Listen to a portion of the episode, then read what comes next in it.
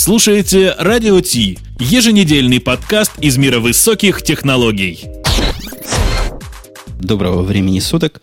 У нас 99-й выпуск подкаста выходного дня, как только что замечательным своим поставленным голосом коллега Бобук произнес в этом вновь изобретенном интро. Действительно, подкаст высоких технологий. Я, я пытаюсь, пытаюсь сформулировать. Он какой развлекательный, познавательный, образовательный. Ну, в общем, все в одном флаконе у нас тут есть. И у нас тут есть еще пара незаменимых ведущих в лице Грея. Из страны Украина город, я думаю, в этот раз Одесса. И Бобук из страны Россия, а город, соответственно, Москва. Я иногда думаю, что правильно говорить из страны Москва и из города, соответственно, Москва. А на самом деле вот этот замечательный голос, который вы слышали в начале, это Умпутун из Чикаго, который э, вот уже 99 выпусков вместе с нами. Э, параллельно, как вы знаете, у него есть еще целых два э, довольно интересных шоу, которые вам обязательно стоит послушать. Слушайте, это хорошая традиция. Давайте я тоже вам рекламу кину. У нас тут еще Грей, он не просто так пришел сюда. Мне в последнее время, я вот перебивочку сделаю, приходят письма такие. Я думаю, вы тоже одно из этих писем видели, мне их приходит больше. Я там такой-то, такой-то, хочу участвовать в подкасте «Радио Ти», готов быть четвертым. Мне 16 лет, я очень люблю компьютерные игры. Так вот, Грей к нам пришел в подкаст вовсе не потому, что он любит компьютерные игры, не потому, что ему больше 16 лет, а потому, что у него есть замечательный подкаст IT-мысли. Я не переврал название, коллега?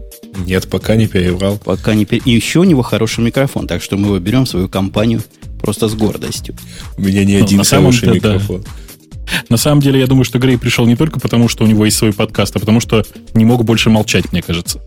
Да, а у Бобука какой-то подкаст, э, как, как это сейчас называется, нано-подкаст. Хотя на нано не тянет. Нано это то, что меньше минут. Пика. Я думаю, ми- микро-подкаст. Микро. Ну хорошо, пусть будет микро. Микро-подкаст, он каждый день теоретически его записывает, практически, наверное, пару раз в неделю. Тройку раз в неделю. Тройку раз, ну, пару-тройку. Посмотрим, посмотрим, как пойдет на самом деле.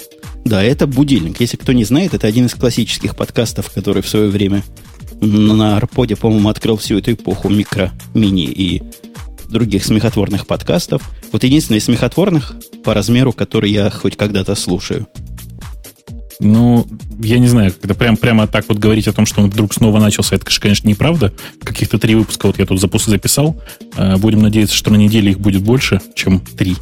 Э, тем не менее, ну да, вот есть еще один какой-то подкастик такой. Он не про технологии, вам оно не интересно, вы можете это не слушать. Э, я думаю, что надо потихонечку двигаться к темам, потому что у нас там в чате люди явно уже заждались. Ну, заждались, мы их порадуем. Порадуем мы их хорошей новостью – я думаю, наши слушатели помнят историю, которую мы не освещали, потому что нашего подкаста, по-моему, тогда не было, и тогда даже еще и Daily Geek Show не выходило, о том, как на DevCon, после DevCon задержали вашего российского хакера. Помнишь такого Дмитрия Склярова? Да, конечно, помню. Э, речь тогда шла, если я правильно помню, о защите PDF-файлов, да? Угу. Он вроде как-то как-то адобовский формат сломал и даже выложил то ли его компания, то ли он сам как-то был к этому причастен, программу для снятия паролей. И, и я могу соврать, было, слава богу, 7 лет назад. Не-не-не, это его компания тогда, не помню, честно говоря, название компании, но э, Elcomsoft, кажется, да, Гриш? Кажется, да, да, да, Elcomsoft называлась. Вот. Его компания выпустила э, там механизм для э, утилиту для дешифрации PDF-файлов, После чего Дмитрий поехал на конференцию на DevCon, и, э, в общем, сразу после доклада его арестовали, в общем, по иску Adobe Software, и там шло некоторое разбирательство, потом, в общем, оно успешно достаточно было завершено, ну, стороны разошлись миром, насколько я помню. Да, вроде кровью там не закончилось, но факт медицинский его вывели оттуда под белые рученьки, и в этот раз мы не просто так в события семилетней давности углубляемся – а потому что нечто подобное произошло с тремя студентами MIT, которые, которым предписано судом отменить свое выступление на конференции DEFCON. Они рассказали о странном хаке, как хакнуть метро Бостона. Ну, я вот, я честно, я каждый раз, когда читаю историю о том, что кому-то запретили выступать, я каждый раз глубоко возмущен. А, потому что это же, вы понимаете, да, это просто человек признается в собственном бессилии. Э, история здесь примерно такая. Они действительно научились э, разными интересными способами э, хакать вот эту систему контроля билетов в бостонском метро, причем разными очень способами, там очень интересные всякие вещи есть.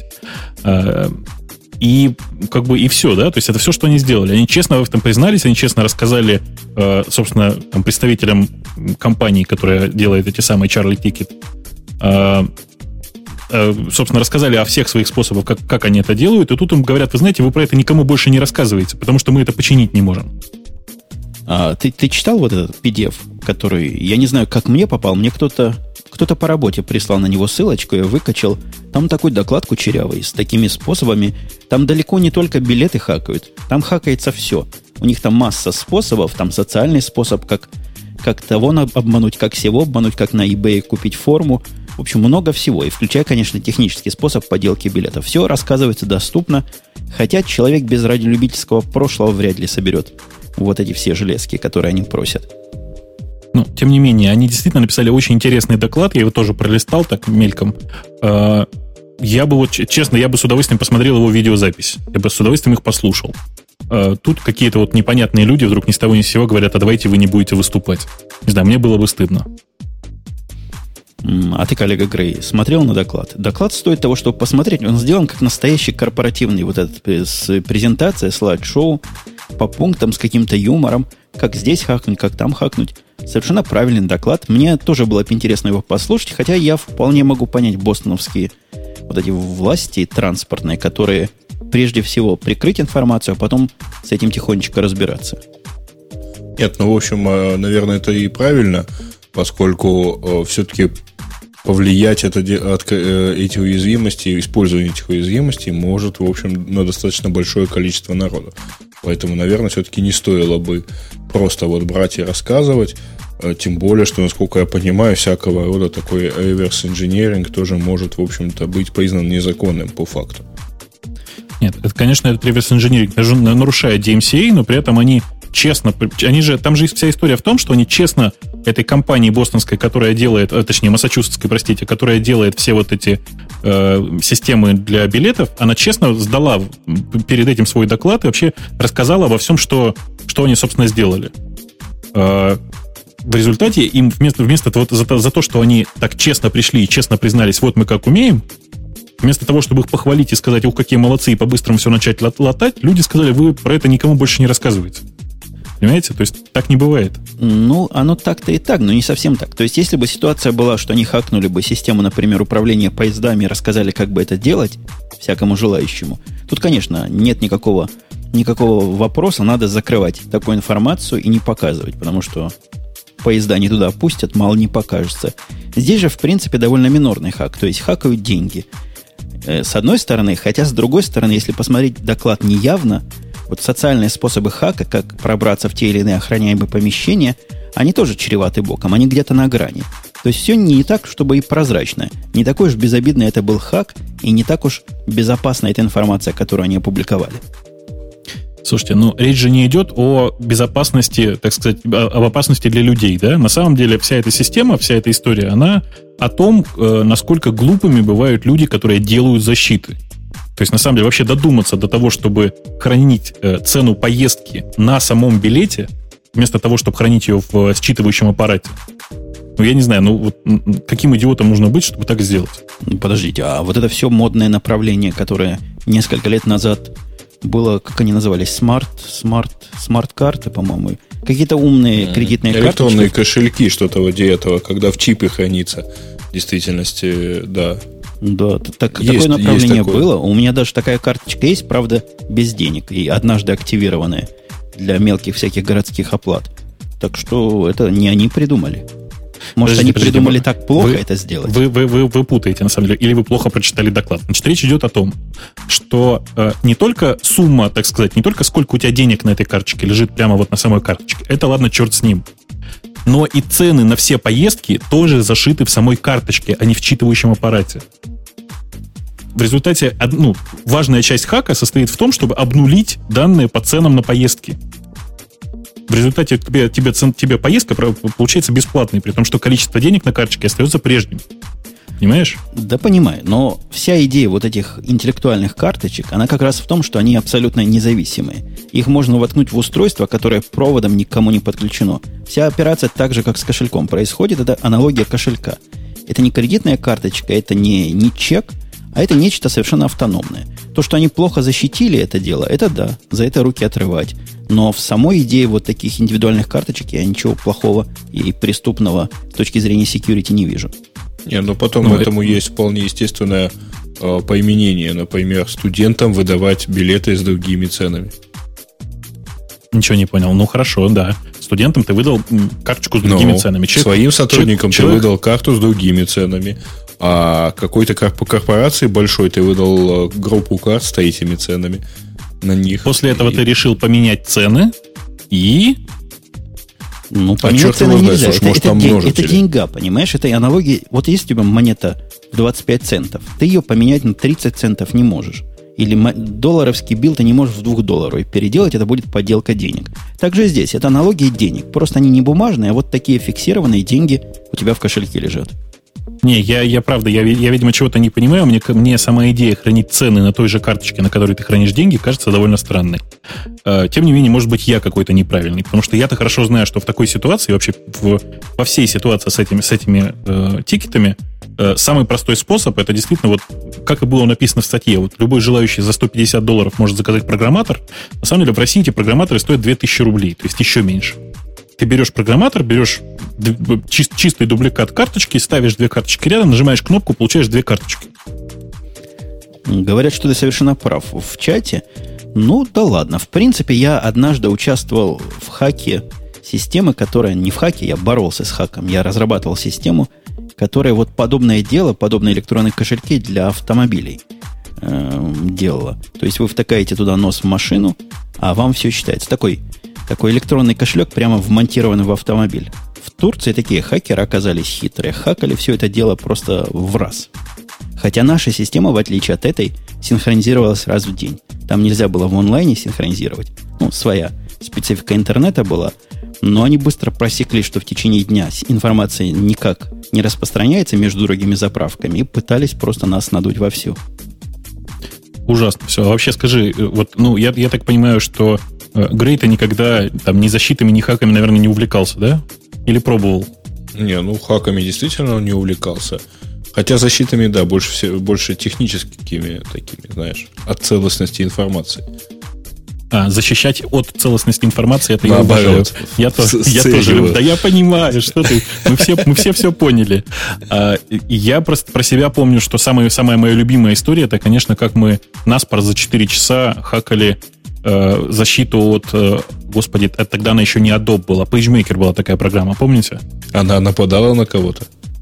Она нападала Ты точно так же сказал, защиту от PageMaker. Конечно. Так защищаться нужно было только так. Понимаешь, дело в том, что э, там просто была очень хитрая, хитрая история. Там э, было 5, э, собственно, ну, возможность 5 раз скопировать дискету. Э, защита была довольно интересная сама по себе, потому что хакнуть ее просто так, скопировать ее просто так нельзя было, а можно было только запустив на самой программе, на самом, на самой дискете э, специальную программку, можно было скопировать эту дискету, чтобы получить 5, соответственно, копий в максимуме. Ну и, естественно, как бы хакали, хакали, хакали, хакали, э, добились до того, что она перестала уменьшать количество этих самых копий, а потом оказалось, что все, как обычно, значительно проще, как вы понимаете, да? То есть Э, самым лучшим хакером среди нас оказалась девочка-студентка, которая работала секретаршей, которая просто задвинула, заклеила шторку на дискете. Она ее просто банально заклеила, простите, изолентой. Все. Не, я вспомнил, я тоже занимался подобного рода хаком. Э, похожим, вернее, примерно настолько же просто все решил. Э, была игрушка под названием F19, кажется ну, там, взлетаешь, летаешь, да, да, там, да. Было, в горячих было, да. точках что-то сбиваешь и так далее. Ну, естественно, играть хотелось много и долго, и набирать там, там тебе всякие ордена вешали и так далее. Так вот, опытным путем оказалось, что, в общем, а, записи о результатах э, вот всех этих товарищей, э, игроков писалось в достаточно простой, правда, не очень там plain текст файл, а, как-то он там шифровался. Ну, в общем, если ты выбирал в списке L-слотов последний, писал игру свою туда, и потом в сохраненном режиме стирал там, по-моему, последний то ли символ, то ли два, а ага. вот если вдруг, то есть эм, механизм был очень простой. Ты взлетал, летел, бомбил все, что хотел, разбивался, потому что физически не, не мог никуда больше попасть. Выходил из игры, заходил в этот файл, стирал последние два символа, и ты опять живой со всеми посмертными наградами. И летишь дальше. Ну, вот просто, да. просто видно, тебя эта тема плотно трогала. Смотри, ты летун какой. А настоящий самолет могешь управлять? Нет. Нет, Не, я ну, как, когда, скажи... когда-то я взлетал в Борисполе, но это был Microsoft Flight Simulator. Это была последняя версия перед тем, как из него вынесли эти башни-близнецы. Ага. В, в F-117, понятно, никто не летал, да? То есть Грузию никто не бомбил. Пока. Нет, не летал. Слушайте, у меня, у, меня, у меня совершенно другой хак есть. Вы знаете, есть популярный хак, когда, во всяком случае, во время MS-DOS и тех первых защит был популярен, когда часы переводишь назад, и все, что переставало работать, стало, стало как новенькое. Это я к новой теме нас подвожу. Вот этот хак вполне применим против ошибки VMware, которая привела просто к паническим тут ситуации и массовому отказу в старте виртуальных машин от вышеозначенной компании. Ну, я тебе скажу, что как раз подобную систему взлома я видел в приложении а, в каком-то из торрентов, по-моему, к Sound Studio. Там был вот к последней Ох, версии. Да-да-да. Вот совсем причем все свежее. Сделайте вот это, потом переведите часы. На этих словах я пошел и купил просто последнюю версию и не стал мучиться.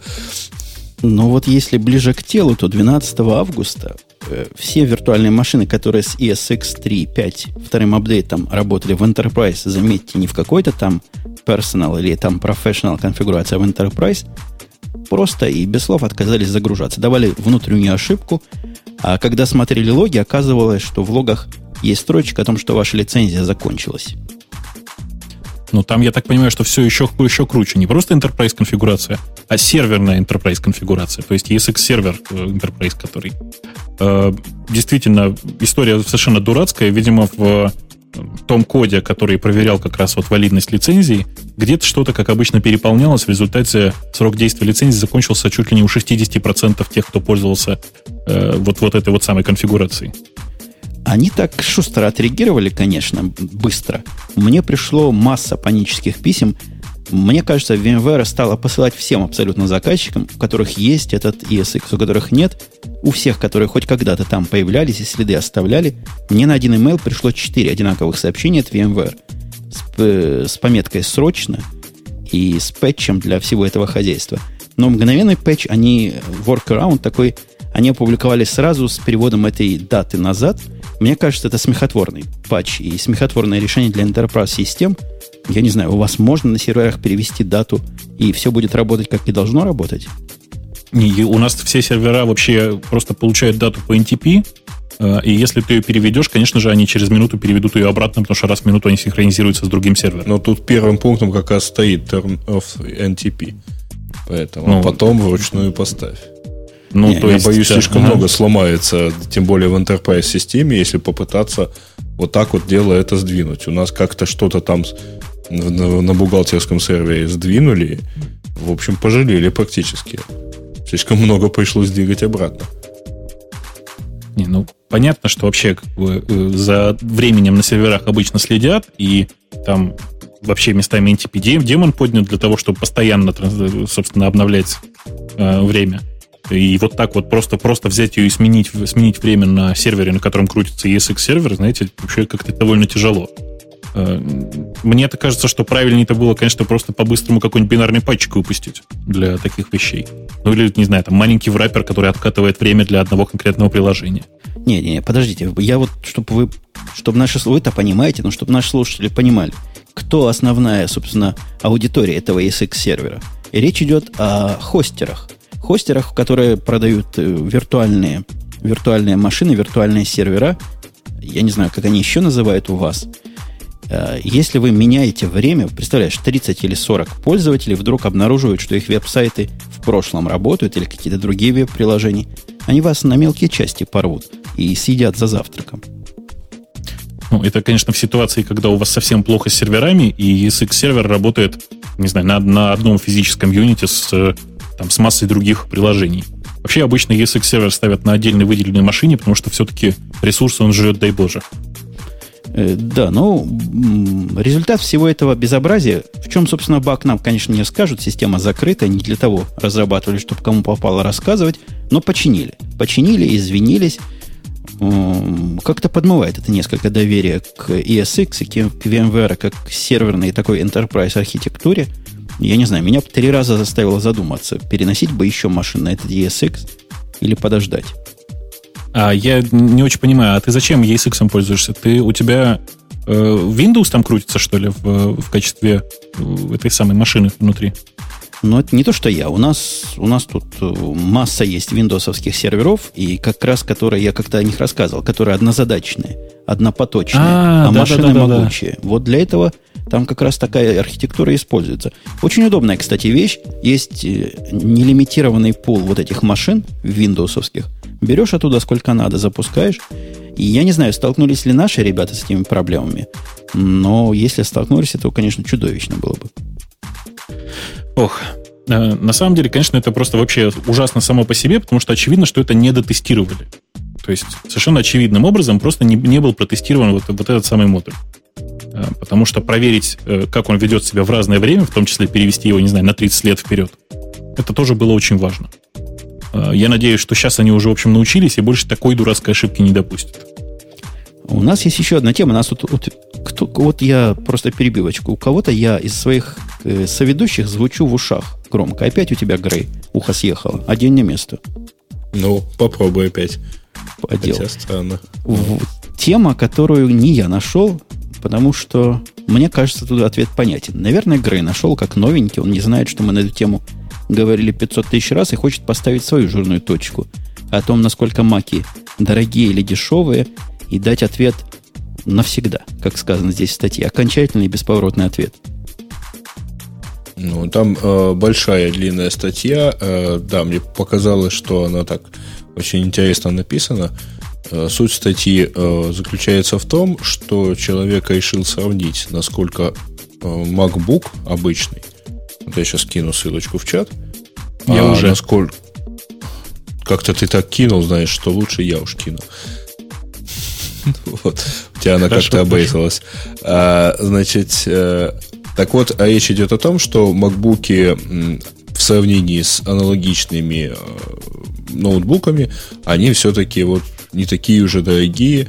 А в качестве сравнения приводятся Dell XPC M1330, HP Pavilion и Sony Vaio SR, SR190. Ну, там есть большой по каждому пункту механизм сравнения. Они, он сравнивает, сравнивает. В общем, общий итог, что э, MacBook, в общем, вполне себе конкурентоспособен по цене. Он вовсе не супер дорог, дорогой, э, супер дорогой, скорее Sony Vaio, потому что он стоит сильно дороже по, в общем, сравнимых опциях. Ну, и... в общем, ничего нового, да, согласен. Я, я не знаю, как тебе, коллега Бобук, а мне это сравнение, вот этот анализ показался каким-то средним по больнице температурой. То есть он меряет тут, ну, например, э, он рассказывает, что в этом карта получше, а в этом карта похуже, и поэтому тут минус MacBook Pro. А в этом DVD пишущий есть, в этом нет, а поэтому плюс тому-то. Мне не кажется, что вот так можно их вот совсем уж оголтело сравнивать. То есть мне, например, в MacBook совершенно не важно, какая там карта, потому что ответ на вопрос, который тут автор попытался уйти, его спросили, а как игры будут играть? Он говорит, нет, нет, про игры мы в этой статье говорить не будем. Это совсем не про то. Но как же можно про графику говорить, если умолчать про то, что не нужна здесь графика, потому что игры-то особо и запускать-то никакие и нельзя. Ну, Но... вообще ты, конечно, не прав, потому что игр дофига. Вот, я не знаю, у кого игры не работают на макбуке? На обычном. На MacBook я у скажу. меня не работают игры. Что у тебя не работает? CNC последний не работает. Ну, блин. А это ну, одна игра, в которую я играю, а чего, нельзя? На MacBook, ну, на MacBook Pro, простите, работает вовсю, а на MacBook не ну, работает. Конечно. на MacBook заметно, что встроенная карточка, э, то есть интегрированная в чипсет видеокарта, это, конечно, там заметно. Если там запустить стандартный и очень старый уже на данный момент Quake 3, то э, сразу получишь там вместо красивых картинок там с ружом или еще чем-нибудь такие, в общем, сильные символы такие вот. Там вот просто будет плюсик значит здесь жизнь. Никаких красивых шариков там не будет. Не, ну это, конечно же, правда, но тем не менее в игры там играть можно, просто не в те, которые, в общем, подразумевают э, такую активную 3D-графику. Вся плоская графика, в смысле вся спрейтовая графика работает просто отлично и, в общем, так же, как на всех остальных ноутбуках вот из перечисленных. Про батареи тоже мне показалось, его тут выводы такие немножко формальные. То есть он берет заявленное время, 4,5 часа здесь, 6 часов там. Ну, надо реально смотреть. 4,5 часа никогда MacBook ни в какой разумном сценарии его использования. Может быть, с выключенным дисплеем слушая MP3, он за эти 4,5 часа или 5 часов продержится. А так, 3 часа это просто за счастье. Как же это? Я, я, вообще, я вообще симпатичный, только когда сплю зубами к стенке, да? Э, MacBook 4,5 часа может прожить, я тебе точно могу сказать, в каком режиме. Э, когда он ничего не делает, когда он не работает жестким диском и жесткий диск уснул, когда выключен экран, когда выключена звуковуха, когда выключено все. Но при этом он не спит. Вот так 4,5 часа он проживет. Ну да, очень полезный режим. И я думаю, примерно то же самое можно и про остальные сказать, поэтому нет, Хотя тут... я, я не знаю, можно ли про остальные сказать. У меня есть Dell, который заявлено он 5 часов живет. На самом деле под Ubuntu, под последнюю, которая вроде энергосбережения работает, я проверял, там все засыпает, и скорость процессора падает. Больше двух с половиной ни разу не удалось моей жене его, его намучить. Хотя у меня две батарейки стоит, поэтому хватает там надолго. Не, ну тут а, у него подход немножко действительно странный. Он берет отдельные кусочки из э, конфигураций там, всех этих четырех ноутбуков и сравнивает их вот так отдельно. Но при этом, э, в общем, простое механическое сравнение, что там у MacBook есть гигабит Ethernet, а э, у остальных он там только э, на обычный Fast Ethernet, то есть обычный 100 мегабитный. Ну и хорошо, и что это дает? Насколько большое количество офисов есть с гигабитной сеткой? Ну, не знаю. В общем, по-моему, в большинстве это случаев пока что 100 мегабитные. Поэтому наличие гигабитного порта, по-моему, ничего не дает конкретному Ой, ноутбуку. Слушайте, ты прям подставился как. Что неужели в Яндексе 100 мегабитный это стандарт сегодня? Я уже давно не видел 100 мегабитных свечей вообще в глаза. И давно руками не трогал. У меня даже дома все гигабитное. А в Яндексе вот в этой, вот в этой, вот в этой, вот в восходящей звезде российского интернета 100 мегабитной сетки. Ты еще стартап позор. скажи, чтобы мы совсем обрадовались, как это мы на 11 году жизни стартапом стали. Не, ну ладно, на самом деле, в, как это в некоторых офисах есть гигабитная сетка, в некоторых она 100 мегабитная. А, по историческим, я бы так сказал, причинам. В серверных, естественно, везде гигабит, а местами и 10 гигабитные карты стоят. Но это в, в серверных, это оптика и все такое. Нет, а вот просто зачем нужна а, совсем везде а, гигабитная сетка? Ну, я не знаю, а? зачем вам нужна. Я точно знаю, зачем нам нужна. Когда мне файлами надо манипулировать размерчиком, средним размерчиком 20-30 гигабайт, прям разница между гигабитной сеткой и 100 мегабитной сеткой ощущается здраво и четко. Вот, правильно. Но ты же не, не MacBook, а, не MacBook у тебя по, обои, по обе стороны оперируют этим файликом. Не MacBook, но MacBook Pro. По обе стороны. Под, поддел, Не, ну, с, друг, с, другой, с другой стороны, другие компьютеры, но тут важно, кто получает данные. Данные приходят с каких-то хранилищ, терабайтов. Кстати, у нас там такая тема была, я ее не вставил. Совершенно шикарное устройство было. Я не знаю, видели ли вы в интернете или нет. Это 64 терабайта, кажется, 64 да? терабайта на флешках. Ну, красота необыкновенная. Я как раз сейчас сторож ищу быстрый. Может, такой прикупить? Слушайте, прямо на флешках, то есть я себе представляю, это значит, это такая Нет, флеш ровная... Память, ровная флеш память. я, я себе представил тут же, представляете, да, такая ровная доска, из которой торчат USB, USB, USB, просто туча такая матрица, я не знаю, там 30 на 30, в которых воткнуты флешки. 8 гигабайтная, да? Представляешь, красота, вытащил одну. А на самом деле ход замена, хотя там стоят, по-моему, SSD-диски, а не флешки сами. Я прав, коллега Грей? А, по-моему, да, по-моему, там SSD. Кстати, вот тут нам подсказывают, что 99 России, наверное, все-таки процентов России, живет на 10 мегабитах. А, ну, в принципе, учитывая то, что DVD-поток, DVD-диск пролазит вполне в режиме э, реального времени в 10 мегабит, насколько я помню, там 7500, кажется, э, ширина потока, Ой. то, в общем, а зачем больше? Нет, я тебе скажу больше. Вообще, э, как, как человек, довольно долго просидевший на очень слабеньком ADSL, я тебе хочу сказать, что DVD-поток отлично пролазит с 512 килобит, я проверял, просто выкачивается долго из торрента. Вот. А, Нет, ну я же про время говорю. Да, я понимаю, что ты. Дай же пошутить-то немножко.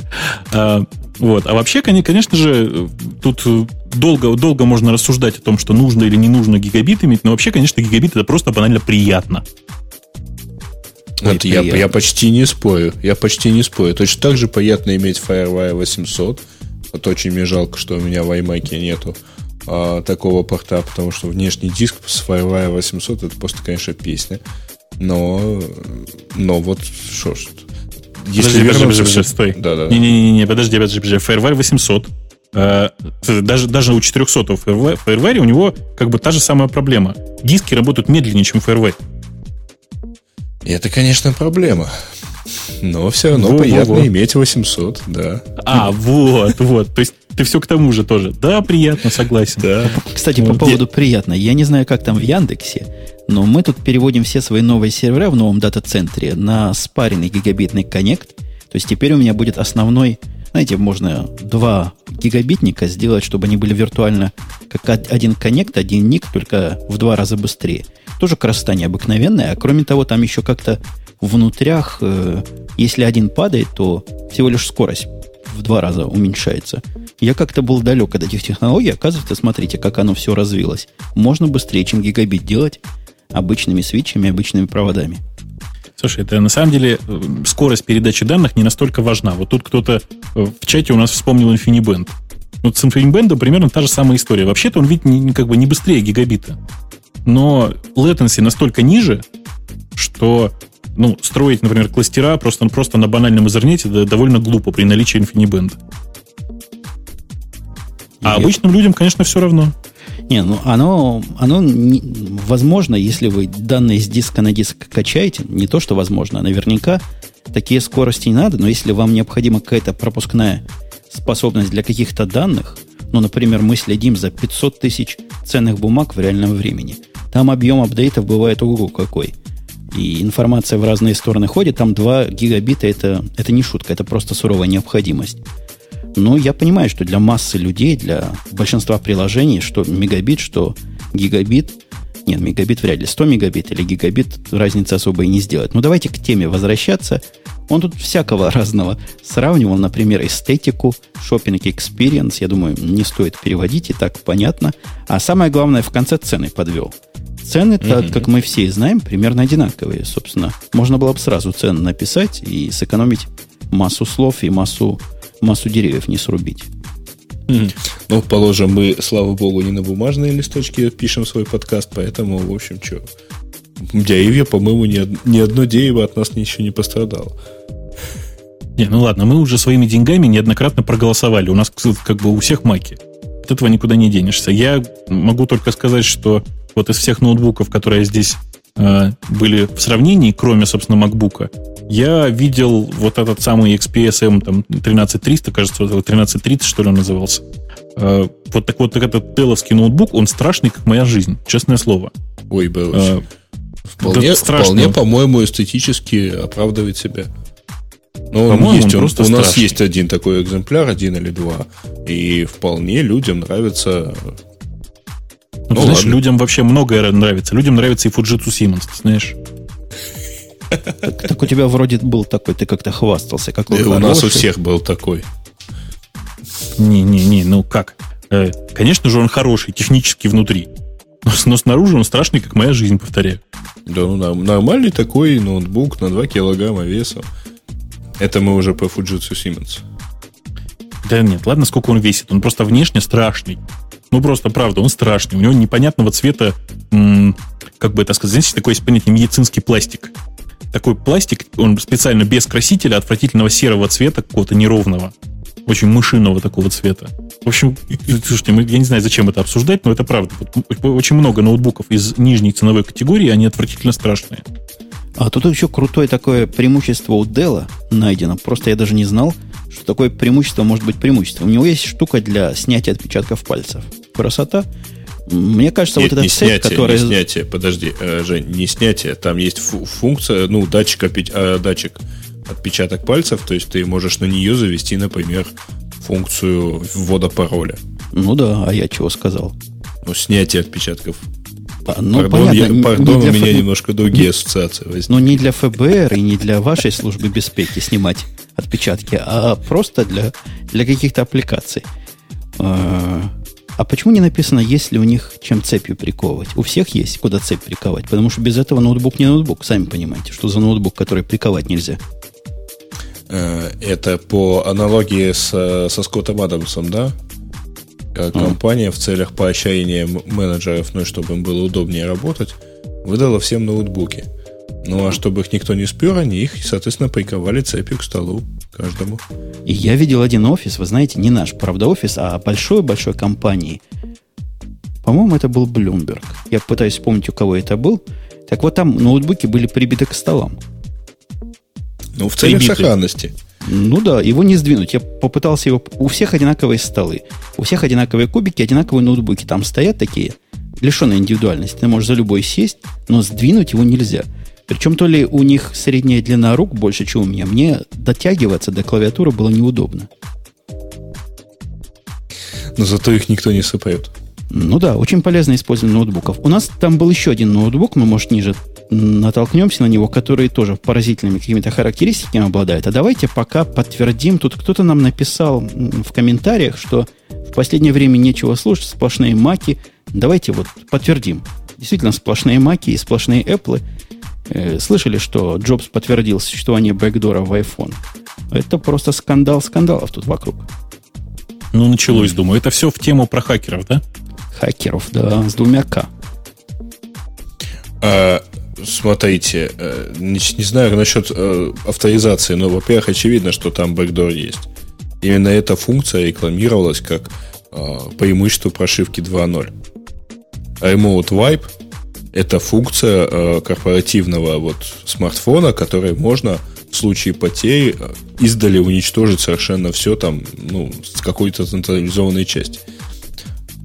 Нет, тут речь идет о более таком суровом э, бэкдоре. Начиная с 2.0.1 появилась возможность для обычных пользователей не Enterprise, не, не Vibe делать, а что-то с конкретными аппликациями, удаленная блокировка софта. То есть какой-то конкретной аппликации можно в целях безопасности со стороны Apple закрыть.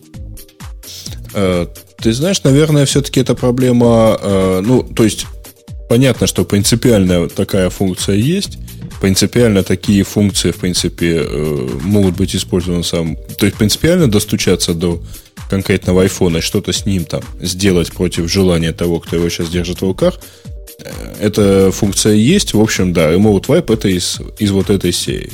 А что касается App Store, у меня э, по последним вот этим появлениям, исчезновениям приложений и прочим там выкрутасам сложилось четкое ощущение, что App Store, собственно говоря, вообще не проверяет, как э, выглядит, что вообще предлагается для, присылается девелоперами. Они просто запускают программу, она не упала, ну все замечательно, значит, опрос проходит, публикуется в каталоге.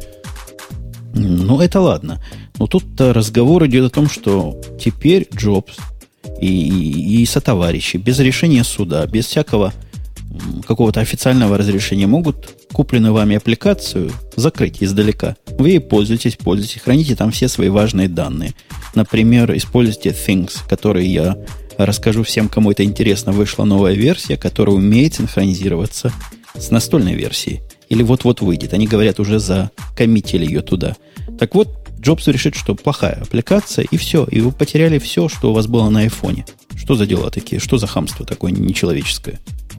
А ты лицензионное соглашение читал вообще, когда подключался к Application Store? И, ну, я вообще редко читаю, а там надо было почитать. Там такое а, ну, написано ну, конечно, было. да. Я думаю, что ты прямо игри кнопочку нажал. А там прямо так и написано, что Apple оставляет за собой право в любой момент отозвать любое из приложений, установленных на твоем айфоне или находящихся в Application Store. Такие дела. Ну, повторю еще раз, сурово это как-то. Хотя, я думаю, на практике, конечно, таких проблем не возникнет. Понятно, для чего это сделано. Если они пропустили аппликацию, как Грей сказал, не проверено, они в самом деле, похоже, их не проверяют, то потом хоть как-то это можно починить и как-то защитить миллионы своих пользователей. Ну, или, например, Слушайте. если эта аппликация как-то не так прошла тестирование, а потом выясняется, что она там все берет, снифит, там, передает куда надо и так далее, то, в общем, да, это, наверное, способ побороться. Но, с другой стороны, никто же не удивляется, что если, например, долго не синхронизировать iPod с э, iTunes, который проверяет валидность твоих покупок в, iTunes Store, то у тебя вот часть купленных треков может просто не проигрываться. Потому что оно последний раз не прошло проверку, например. Что ты нас дуришь? Оно в офлайне совершенно... Это если они Fairplay свой поменяли и как-то там починили, тогда...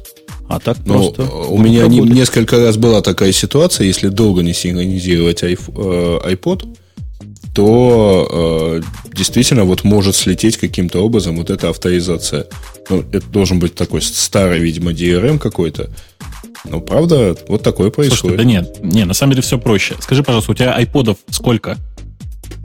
Mm, не, не переживай, я числа 5 э, не дошел, как бы. Не-не, там дело не в этом. Возможно, что у тебя просто а, авторизация, которая выдается на каждое устройство. Возможно, она у тебя просто старенькая, и возможно, что тебе просто ее нужно обновить на одном из устройств. Так бывает. Ну и по синхронизации оно обновляется. Так, давайте, если мы начали их ругать, мы, мы ругали Джобса, ты, коллега Бабук, согласен, что или а, ты, ты говоришь, читать лицензию, да, надо? И не соглашайся, Конечно, и не нужно, покупай, нужно, что. Нужно читать лицензию и просто не париться по этому поводу. У меня на телефоне сейчас с десяток, наверное, приложений. Наконец-то вышла хоть одна нормальная книга-читалка. А, что за читалка? Да. Официально Ой. доступная? Или только да, через да, ваши да, хаки? Не-не, из App Store. Ой, потом, в принципе, можно посмотреть. По-моему, называется Books через Z на конце. Сейчас все брошу, буду смотреть. Ну, а ты рассказывай дальше. А, так вот, э, понятно, что большая часть приложений, которые есть в App Store, они протестированы очень, очень так слегка. А, и, в общем, никто и не рассчитывал на то, что там будут все тестировать по полной. А, поэтому, конечно же, Apple оставила за собой лазеечку аккуратненько, а, аккуратненько, аккуратненько отозвать приложение, если вдруг что-то такое произойдет страшное. Например, это приложение там, не знаю, при десятом запуске стирает всю информацию с телефона. Но теоретически это правда, правда возможно. Э, такие дела. И ну, мне кажется, что это, в общем, нормальное совершенно поведение. Другое дело, что это не совсем честно, и об этом нужно очень крупно предупреждать. Ну, как уж, как уж сделали, так уж сделали. Э, да. А вот есть такая критическая статья, которая тоже в эту же сторону. Давайте мы уже добьем Apple на сегодня, чтобы люди не думали к нему приближаться. Человек написал обзор. Что за человек такой? Мэтью Миллер. Что за такой кекс, не знаю. Но он утверждает, что iPhone Apple сумела сделать хуже по стабильности, чем Windows Mobile. Я думаю, он просто не пользовался Windows Mobile. Я тоже думаю, что он не пользовался это раз. Я, по-моему, из вас, из, из вас, из всех троих, единственный, кто активно пользуется айфоном новым. Я прав? Ну, у меня тоже новый уже. Ну, в смысле, не 3G, а просто вторая, вторая прошивка. И да, я вот должен сразу про... сказать, ты... что вот то, что я ругал вторую прошивку на обычном айфоне, не совсем все так на 3G. По-моему, Грей говорил, что на 3G будет лучше. Я не знаю, то ли там железки другие, то ли как-то лучше под него протестировано, но стабильность практически такая, как хотелось бы. То есть новый 3G iPhone работает хорошо. Я не могу плохого слова про него сказать. То есть бывают всякие проблемы, которые тут написывают. Он интересную проблему описывает. Она действительно есть, но решает он ее по-идиотски. Уж пусть простит меня Мэтью Миллер. Он утверждает, что когда устанавливаешь аппликацию, иногда после запуска она не запускается. Оно не связано с установкой, иногда такое бывает. Как-то там какой-то баг есть. То есть запускаете, она выходит обратно в черный экран. Чего наш гениальный Мэтью придумал? Удалять программу и переустанавливать заново. Я вам скажу честно, хватает э, рестарта вашего iPod, iPhone для того, чтобы все заработало. Так вот, после того, как этот гений программу удаляет, он удивляется, почему же оно как-то удалилось. То есть как-то из iTunes удалилось и оттуда удалилось. Ну, сам себе, сам себе на одно место наступает и потом не понимает откуда. Нет, слушайте, на самом деле статья смешна по многим причинам. А, например, э, собственно, автор сильно удивляется, что ах, как же так, в Safari обнаружились уязвимости никогда, говорит, не видел уязвимости для Internet Explorer Mobile или Opera Mobile для Windows Mobile.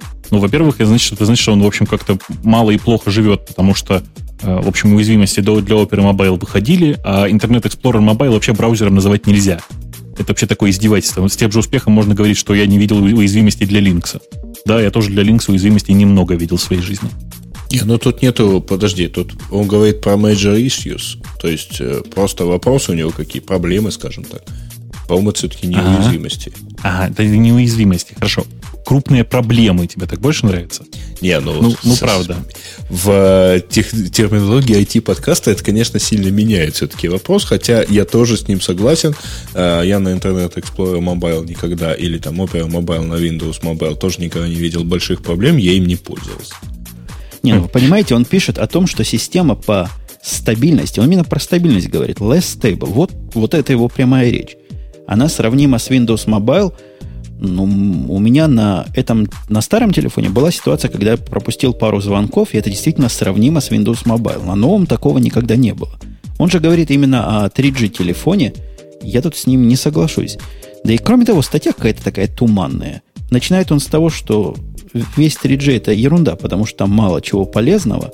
И вот на Nokia и на всяких HTC всего гораздо больше. Как это, как это относится к стабильности, непонятно, но вот начинает он вот с такой критики. Я не знаю, вам, вам что-нибудь полезно на айфоне? У меня единственная польза 16 гиг на айфоне, все остальное мне сто лет не надо, потому что оно действительно мало-мало как помогает личной жизни. Нет, но он говорит, что тут AIG у него замечательно работает там на Nokia E71, на N95, на HTC и так далее, а вот на айфоне оно как-то пропадает. Но AIG штука такая, в общем, довольно капоизная, например, к местоположению, поэтому, ну вот, да, вы- вы- вылазит он каким-то образом, может быть. Не могу сказать, чтобы э, есть определенные аппараты, которые хорошо и ловят сигнал, есть, которые чуть хуже ловят сигнал. Это вряд ли сильная большая проблема именно iPhone от AIG. Вообще, будучи в отпуске, я был в такой дыре, куда нога человека не часто ступает. Ну, вообще страшное. Страшное место. Я имею в виду Ты вообще-то присылал телефонии. ссылку на аквапарк. Там Ну, что, потом, народ не пот- ходит? Потом я ехал в такие далекие-далекие пещеры, в чудовищные места. Хочу сказать, что 3G не работал вообще в штате Висконсин нигде. Как только из Иллинойса выехал, 3G перестал работать. Но это ладно. Но прием телефона был везде уверенный, так что по поводу Spotted, который он тут говорит, не везде принимает, э, обычный Edge, Edge обычный был везде. Господи, как тебя занесло в Висконсин, скажи, пожалуйста. Ну, это отдельная история для совсем другого подкаста про семейный отдых. Там стоящая поездка. Будьте в наших краях, поезжайте на Висконсиновские озера. Вполне, вполне можно отдохнуть. Если, конечно, детки есть, если вас такой отдых интересует. Ужас. Ладно, э, мне кажется, что вообще все эти разговоры, они там, действительно очень сильно в пользу бедных, потому что ну, человеку не понравился iPhone. Кому-то он нравится больше, кому-то меньше. Ну, что тут поделать?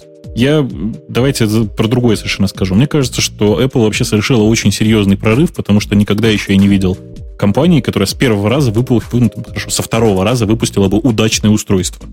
Вообще, если вспомнить сейчас, как выглядели первые но- нокиевские телефоны, это было страшно.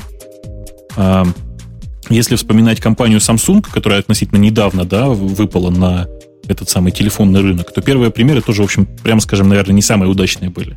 А тут люди пришли с новой операционной системой, с новым совершенно телефоном, с новым совершенно устройством, и оно оказалось всего лишь таким же плохим, как Windows Mobile устройство, которое выпускается уже, считайте, 10 лет, да? 8. Да нет, гонит он. Не такое оно плохое. Ну, не такое плохое, и доводов у него там про это мало, я не согласен. Не согласен, хотя и Windows Mobile... О, собака как раз поучаствовала. Кстати, по поводу участия собак. Кто-то у меня зашипел в ухе из вас. По поводу участия собак, тут немногие поняли, что сегодняшний 99-й выпуск это вам не просто так. А это как буквально как миллениум считали, да? Год туда, год назад. Так и у нас. В принципе, выпуск у нас по номеру ном- номер 100. Вы, вы понимаете, да? Нет, по номеру он как раз 99-й, По а если считать выпуски, да, то он сотый. Ну, да, мы начинали с нуля, в общем, как всякие нормальные гики. Так что, в принципе, я к тому, что можно начать радоваться и праздновать, И, праздновать, выпивать. да? Ну, я, да, я торжественно объявляю, что нужно всем крутить фонарики минимум полчаса. А, Кстати, Шо- в честь этого да. сегодня затмение лунное. да ладно. Что, прямо сейчас идет? Но через час будет полная, по-моему, шкала. Ну, максимальное закрытие. Частичное, конечно, не полное. Кто, кто же так замечательно-то пошутил, пошутил про солнечное затмение, что за- затмение было отличное, звезды было даже видно, вот солнце такое клевое, жалко не было видно луны. Это да, я где-то тоже слышал. По-моему, от тебя же и слышал. Ты уже второй раз на эту тему шутишь. Ну, отличная шутка, просто почему Для- бы не повторить ее еще раз? Правильно. Конечно, но просто, может быть, для кого-то, кого-то не дошло с первого раза. Почему бы нет? Э, я пытаюсь подумать, как бы нам праздновать. Вы, у вас есть планы на следующие праздники? Надо что-то такое замутить. У меня есть одна идея, я с вами в офлайне ее обсужу. Но, в принципе, одной идеи мало. Надо как минимум три. Ну, мы что-нибудь Каждого по идее, да? С каждого по идее, потому что от этих слушателей идеи вряд ли дождешься. Они такие просто... Ух, ух, ух. Я, кстати, Нет. наш сайт перевел на новый, на версию движка, так что у нас теперь все должно быть еще лучше, еще защищеннее, еще быстрее. Какой-то кэш более быстрый. Заходите на сайт radio-t.com, дорогие слушатели. Там вам будет счастье. Мгм. Да. Давайте Да. пойдем дальше. Да, ура. То есть, по идее, маки у нас закончились? Или у нас И еще пошли, и пошли делы. Пошли делы, которые хотят странного. Они хотят вот на этот рынок, который у вас в России очень популярен, видимо, и широк. Здесь я вот подобных, э, подобных ИИ, ИИ, PC они назывались, да, по-моему, мелкие эти, Мгм, и писы, да. в, в поле не встречал ни разу, хотя знаю одного человека, который собирается вот такой Dell покупать. Э, У него с объяснением, зачем ему надо, трудно, но говорит «хочу». Dell выпустила, за, не выпустила, а проанонсировала линейку своих мелких компьютеров, которые должны быть конкурентом серьезным этому э, Asus вашему. Нашему, главное. Asus, по-моему, не наш, Asus, по-моему, корейский. Поправьте меня, если ошибаюсь. Корейский, А. но для кого делается? Для вас и для корейцев. Да нет, ты знаешь, все-таки вряд ли они страны СНГ рассматривали как супер такую целевую аудиторию для этого устройства. Вообще, вообще в России этих устройств действительно очень много. Их тут очень активно продают почти все такие розничные популярные сети. Э, В общем, неудивительно, что их покупают, потому что цена довольно низкая, устройство довольно маленькое, компактное. Что еще можно же хотеть от такого?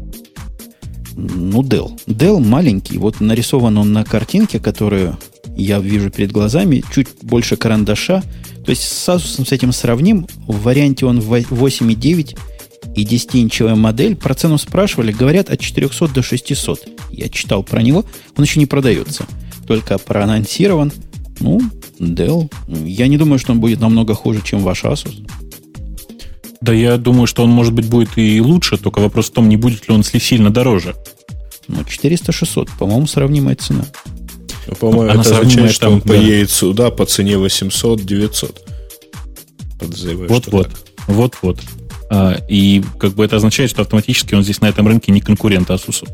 А, На самом деле, меня очень радует то, то, как Asus вот так замечательно взорвал рынок вот этих маленьких ноутбуков, маленьких и дешевых, потому что туда ринулись просто все китайские производители, китайские, корейские, просто массово понабежали и начали штамповать вот такие маленькие ноутбуки.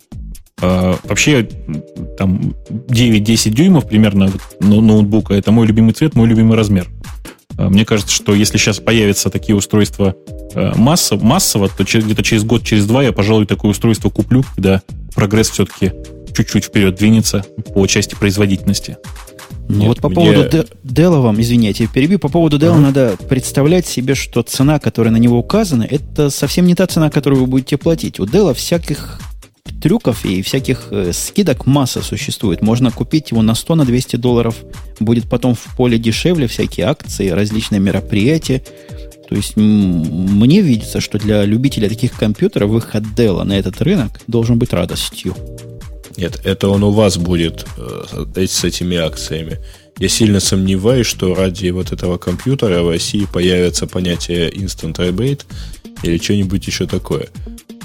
Поэтому все-таки этих акций точно не доедет. А что касается меня, я для этих ноутбуков желаю только одно, чтобы побыстрее на новый какой-то уровень выросла, вышла клавиатура. Там, я не знаю, видели ли вы клавиатуру этих устройств, но у меня в среднем на один палец приходится две клавиши. А кому-то надо меньше есть, чтобы пальцы потоньше были. Это для японцев. Я видел. Бобука вживую, он тоже столько ест. Ты видел, как он ест. И как Да, он ест, я тоже вместе- видел, да. Мы где-то вместе ели, да. А, Тем не менее, я не знаю, у меня как-то пальцы попадают на эти клавиши. Э, Другое дело, что к этому надо очень сильно привыкать. А Ты не привыкать всегда понял, не они у хочется, меня тоже да. попадают на эти клавиши. Проблема в том, что они попадают еще и на соседние. Логично, да. Нет, у меня просто они попадают исключительно на, на- точ- точно на клавиши, но просто к этому очень сильно нужно привыкать. Или как-то, я не знаю, может быть, просто пластическую операцию надо сделать. И все, и не париться. Не, ну у нас, господа, пальцы даже попадают в то, во что попасть нельзя. Это не то, что вы подумали, а клавиатура айфона. Там вообще надо, я не знаю, чем нажимать, чтобы в нужную букву попасть. Ничего, привыкли, нормально.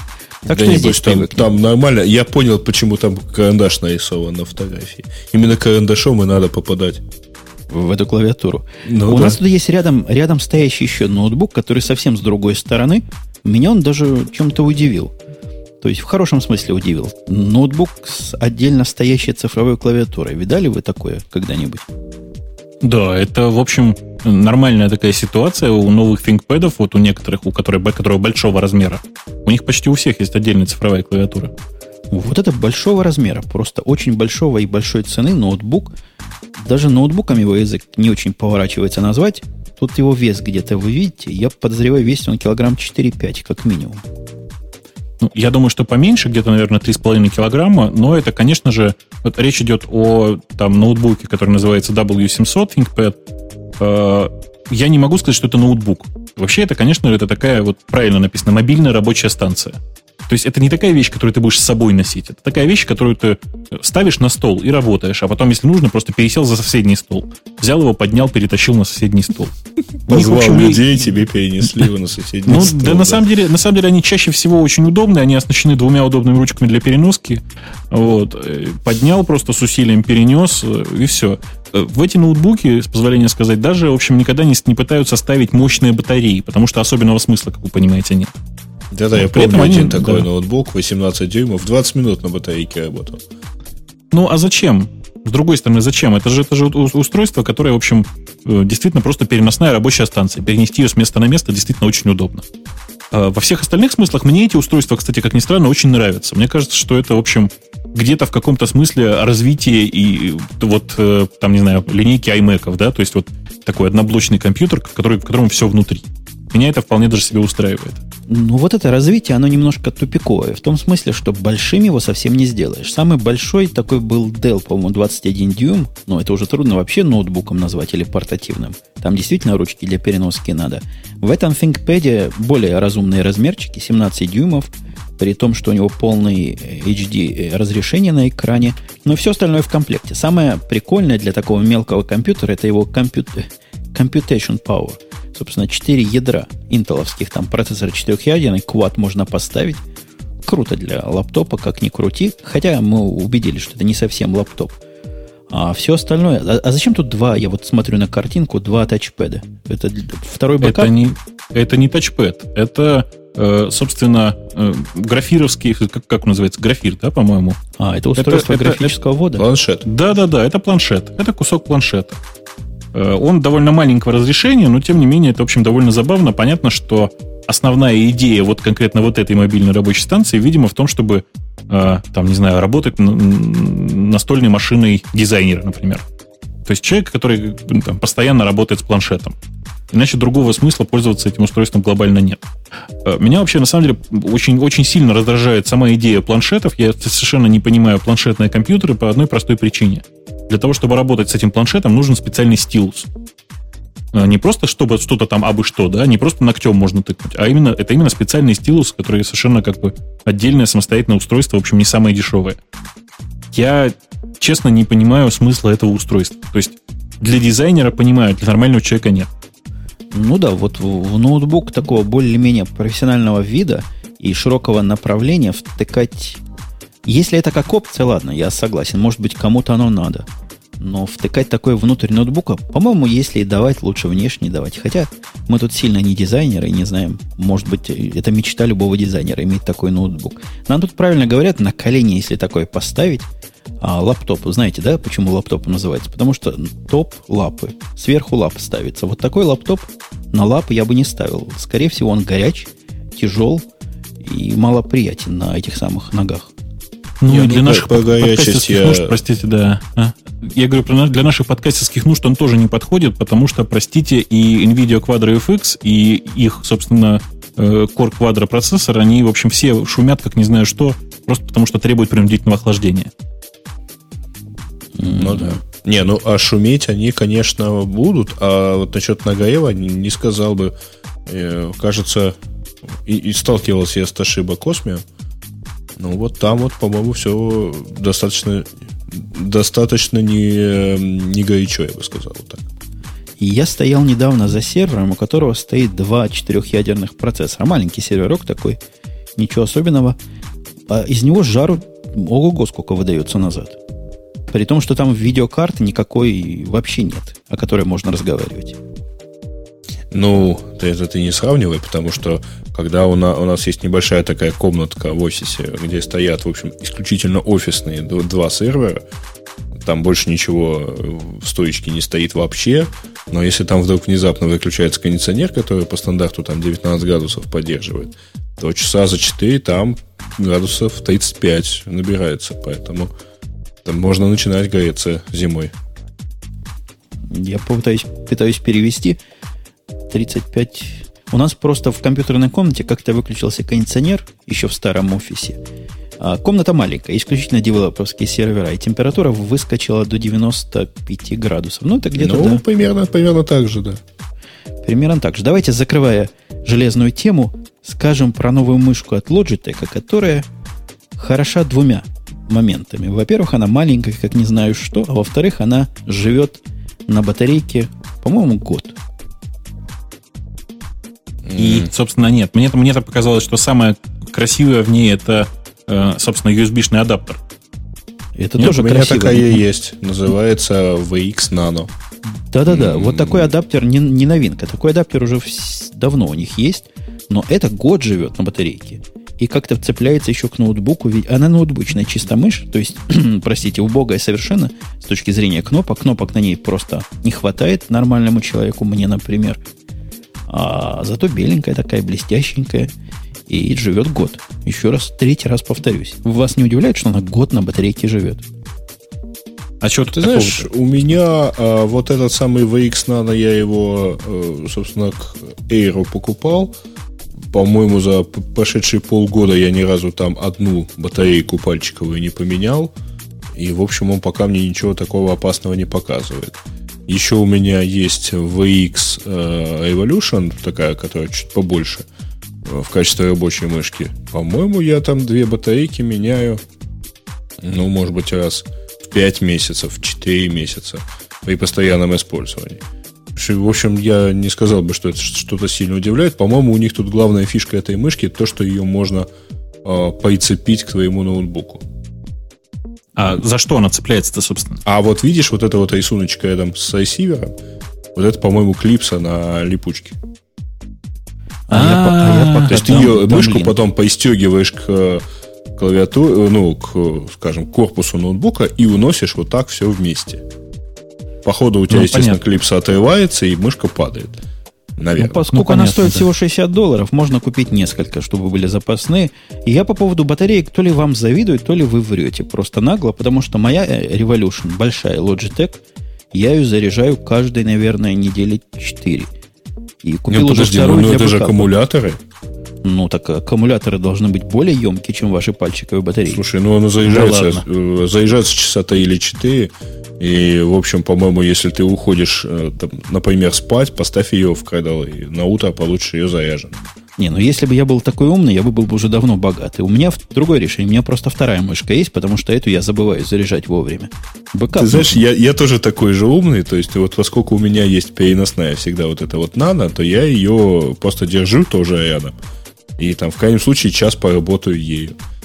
Слушайте, это, это один я лох пользуюсь тачпэдом, да? Ну, Понимаешь, у меня на iMac тачпэдов не придумали. Да-да, у меня тоже. Я вот смотрю на клавиатуру эту мелкую. Не хватает тачпэда, мы уже обсуждали. Кстати, да, вот только хотел сказать, что уже обсуждали, и очень не хватает действительно вот просто банально справа положить еще тачпэд. А Прямо вот здесь же. Вот. То, что мы уже точно обсуждали не раз, и ругали, и хвалили, и любили, и ненавидели, Твиттер. Твиттер. Твиттер. Как мы хором сказали это. В этот раз они ничего плохого не придумали, хотя все их ругают. Тут просто что ни почитай, все их ругают. То ли все спамеры вокруг, то ли они чего-то неправильно читают, то ли мы чего-то не понимаем. Вы в курсе о 2000 новости для Твиттера? Да, в курсе. А речь идет о том, что с целью а, поисечь э, поток там спама через follow on, ну, э, значит, Twitter ограничил число людей, за которыми вы можете следовать. То есть чьи твиты вы можете читать одновременно. А поскольку достаточно распространен такой вид спама, когда приходит человек, естественно, скриптом пробегается там по 50 тысячам человек, зачисляет их себе в друзья, и, ну, там, с какой-то долей вероятности можно спрогнозировать, что там процентов 10 пойдет, посмотрит, и если это относительно вменяемое содержание по ленте, в ответ подружится. Ну, вот, соответственно, 10 тысяч человек, 5-10 тысяч – будет аудитория вот Twitter аккаунта, что, в общем, действительно достаточно много для Твиттера. А, шумят, я подозреваю, все-таки те, кто те несколько человек, у которых э, этих фолловеров и которые читают э, больше там вот как раз двух тысяч. Ну, там, по-моему, около сотни человек, которые читают там тысячи лент. Э, но я боюсь, что они это делают только потому, что их читает тысячи человек. Да это невозможно читать 2000. Вы за сколькими? Давайте померяемся. Вы, вы за сколькими количествами следите, господа? У меня, у меня 80, 70. У меня 89 и стремительно уменьшается. Ты удаляешь? Ты вот так людей обижаешь? Как ты можешь? Ну вот сегодня просто прославился землянин, который сказал, что он больше не будет слушать радио Ти из-за такого начала. Я торжественно его э, расфрендил, просто потому что я его как бы давно не читал. А, и проматывал его Чтобы после. Знал. А тут вдруг, да, Смотри, а тут вдруг ни с того ни Я, кстати, не знал, как не понял, какое начало, я его не слышал. А кто начал? А, это ты ну, начал. Это... Ну да, это ты начал. У меня есть, за которыми я слежу, целых 79 человек. То есть почти как у тебя. Слушайте, мне кажется, 80 это разумный минимум. И у меня 66. Даже. Прямо как-то мало, да. Куда 2000-то? 2000 совершенно некуда. Хотя я могу понять, кому надо тысячи людей. Если вы это читаете не глазами, а, например, подписываетесь на просто такими площадями, а потом как-то фильтруете по ключевым словам это дело и читаете только выборку, тут, наверное, можно и 2000 и больше, чем 2000 поймите. А может, может быть даже и не так. Если ты читаешь только это, если ты не ходишь больше никуда. То есть вот у меня, например, вот клиент для Твиттера висит в фоне. Естественно, что я у него смотрю там один-два раза в день, ну, там, ну, ну, раз в час, наверное, не более того. А есть же люди, которые действительно много живут там.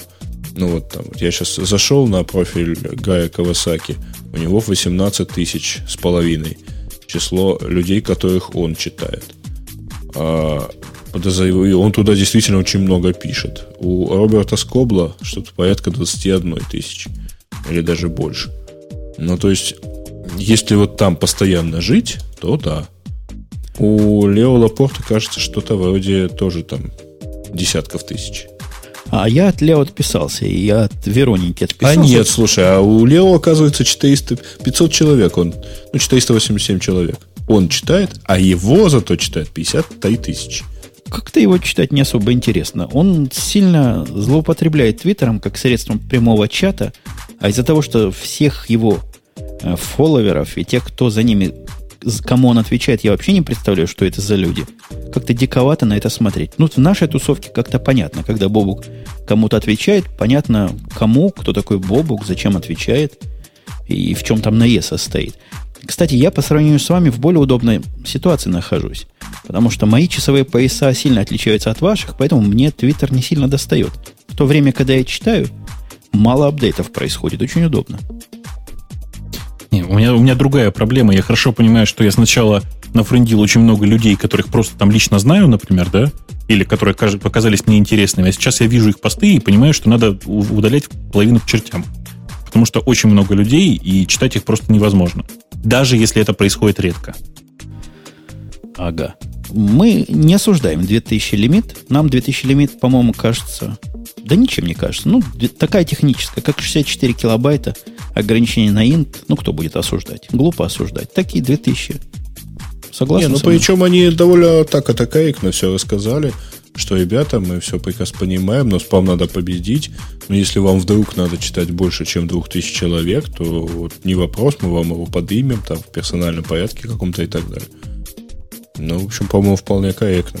Мне тоже кажется, что корректно. А вот еще радостная. Радостная для вас новость, что Линспайр приказал долго жить. Слушай, а почему радостная? Мы вроде как... Говоришь, mm-hmm. ты никогда не заявлял публично о своей ненависти к этому? Заявлял, заявлял, я слыхал. Сам слыхал, как он его ругал как, по-всякому. К Linspire? Ну, это Win да. Linux, который, Lin, Lin Linux, который был, да? Lin Windows. Windows, Windows, Windows, который был. Во-во. Ну, не, ну это же, вы же понимаете, что это же давно было. Я с тех пор вообще ничего про него не слышал. То есть я как бы периодически слышал очередные новости по поводу, там, не знаю, по поводу какой-нибудь там очередной их инициативы типа OneClick, еще что-нибудь. Последняя новость, которая была, я помню, что их купил, по-моему, Ксандрос. Зандрос, mm-hmm. который называется на самом деле. И с тех пор про них ничего не было слышно уже вот года два, наверное. Ну, как-то аудитория они... Они в кого целились? В переходников? В перебег, перебежцев ну, По-моему, да, это был такой дистрибутив с человеческим лицом, максимально упрощенный. Меня они, честно говоря, э, запомнились только одним. Это своим рекламным клипом. У них там просто на музыку Doors было все построено. Come on, baby, run, inspire, что-то вроде этого. Но он еще запомнился, по-моему, судебным процессом, после которого они имя поменяли. С точки зрения Linux, ну, Linux как Linux, ничего особенного не было. После выхода Ubuntu, которая как раз активно в сторону этого рынка и смотрит, и сильно поддерживается комьюнити, и любима многими, мне кажется, у Linspire последние шансы отпали. Ну, может быть и так. На самом деле там все очень, очень сложно, потому что э, Zandros, которая в свое время купила, э, собственно, компанию Linspire, у них есть свой дистрибутив, который назывался Zandros Desktop, он, по-моему, до сих пор существует, и он намного больше похож на Windows, чем Linspire. И что самое главное, он, у него в комплекте поставляется э, CodeWeaver Crossover Office, который, соответственно, позволяет запускать виндовские приложения. То есть он совсем как Windows, как вы понимаете. В, в этом свете вообще непонятно, кому Linspire с их Windows нужен. Ну, вообще, господа, наши слушатели, я думаю, ведущие в курсе, если пойти на сайт, как называется, Linux ISO или ISO Linux, где всякие дистрибутивы выкладываются, можно найти такое количество Linux, что одним меньше, одним больше, в общем, погоды особо и не делает. Там есть гораздо более экзотическая экзотика, чем этот самый Windows или Inspire. Ну, как-то все еще живут, какой-то маленький, видимо, пользовательский круг имеют – зачем-то кому-то нужны. Так что я не думаю, что Linspire сильно тут пошатнет чего-то, и вообще кто-то заметит его отсутствие. Ну, Linspire ну, это больше такая проект по... Я бы сказал, что он запомнился больше всякими там способами э, дистрибуции. Э, они там первыми в Walmart начали продаваться предустановленной осью. Они там рекламировались, они, вот они именно маркетингом как-то, видимо, запомнились больше, чем, собственно, там, чем-то оригинальным. Я, честно говоря, ни разу его в глаза не видел, но ни по каким описаниям не, не догадался, что там что-то совершенно новое, какая-то совершенно новая ветвь развития дистрибутивов. Вот тут пишут, главное, чтобы Дженту не пропало. Да, правильно. Давайте в сторону, в сторону пиратов тронем. Такая новость, которая наверняка некоторым из наших слушателей, и я даже подозреваю некоторым из ведущих, которые качают из торрентов фильмы, правда, предварительно купленные, может показаться любопытной, хотя не очень практически применимой, о том, что из торрента в принципе, в какой-то особой ситуации, если вы вот этим анониматором пользуетесь, торрент privacy, называемый ЕМММ, можно скрыться от органов правопорядка. Ну, я пока что-то не очень понимаю. Это, знаете, это для вас, буржуев, наверное, актуально. Как я хорошо сказал, да? А у нас в стране пока все тихо, спокойно, и, и тех, кто качает из сети, в общем, пока не, не прихватывают. Прихватывают в основном тех, кто распространяет. А, ты а, умеешь качать, ты личер, да? Ты качаешь, но не раздаешь. Ну, я легко могу это сделать, как ты понимаешь. Да это а, всякий легко может сделать. Но ты и же подрываешь как, сеть. Да. Сеть, пиратскую сеть подрываешь все этим. Но ты опять же не забывай, что те, кто пользуется вот этим самым анонимайзером, да, они на самом-то деле тоже в массе своей подрывают сеть, потому что большая часть, э, собственно, трекеров нормальных, они большая часть за логином. И, естественно, анонимайзер не позволяет работать с этими трекерами, как следствие, в общем, результат нулевой, что, что называется. А, подожди, подожди, я пытаюсь понять, а как это связано? Почему э, туннель SSH мешает тебе работать за логином? Ну, потому что вообще-то тебе, тебе лично выдается особ, особый совершенно торрент файл, который ты не можешь просто перекинуть на другую машину. У тебя айпишник там хранится, знаешь? Не, не знаю, я не в курсе, как это работает все дело, просто интересуюсь, без всякой издевки. То есть ты считаешь, что это тоже подрывает? Ну, я считаю, что это в любом случае подрывает нормальные трекеры, в которых там, не знаю, учитываются данные по каждому аккаунту. И кажется, что это вообще все, все совершенно сумасшедшая идея, потому что ну, нет никакого смысла в том, чтобы прятаться, э, скачивая файл. Вот прятаться, раздавая их, это, наверное, конечно, актуально, но в этой ситуации э, пострадает в первую очередь не сидер, а пострадает э, торрент-трекер, собственно. Э, до сидеров вряд ли разберутся, доберутся. И, и вот что я еще не понимаю, пусть меня поправят более понимающие товарищи. Один из способов вылавливания этих всех пиратов – это подсовывание, подсовывание фиктивных раздач или участвование в раздачах и так далее. Чего, собственно, помешает вот это закрытое, закрытие протокола, да, протокол нельзя слушать. То есть ваш провайдер теперь вряд ли поймет, что это у вас трафик идет торрент.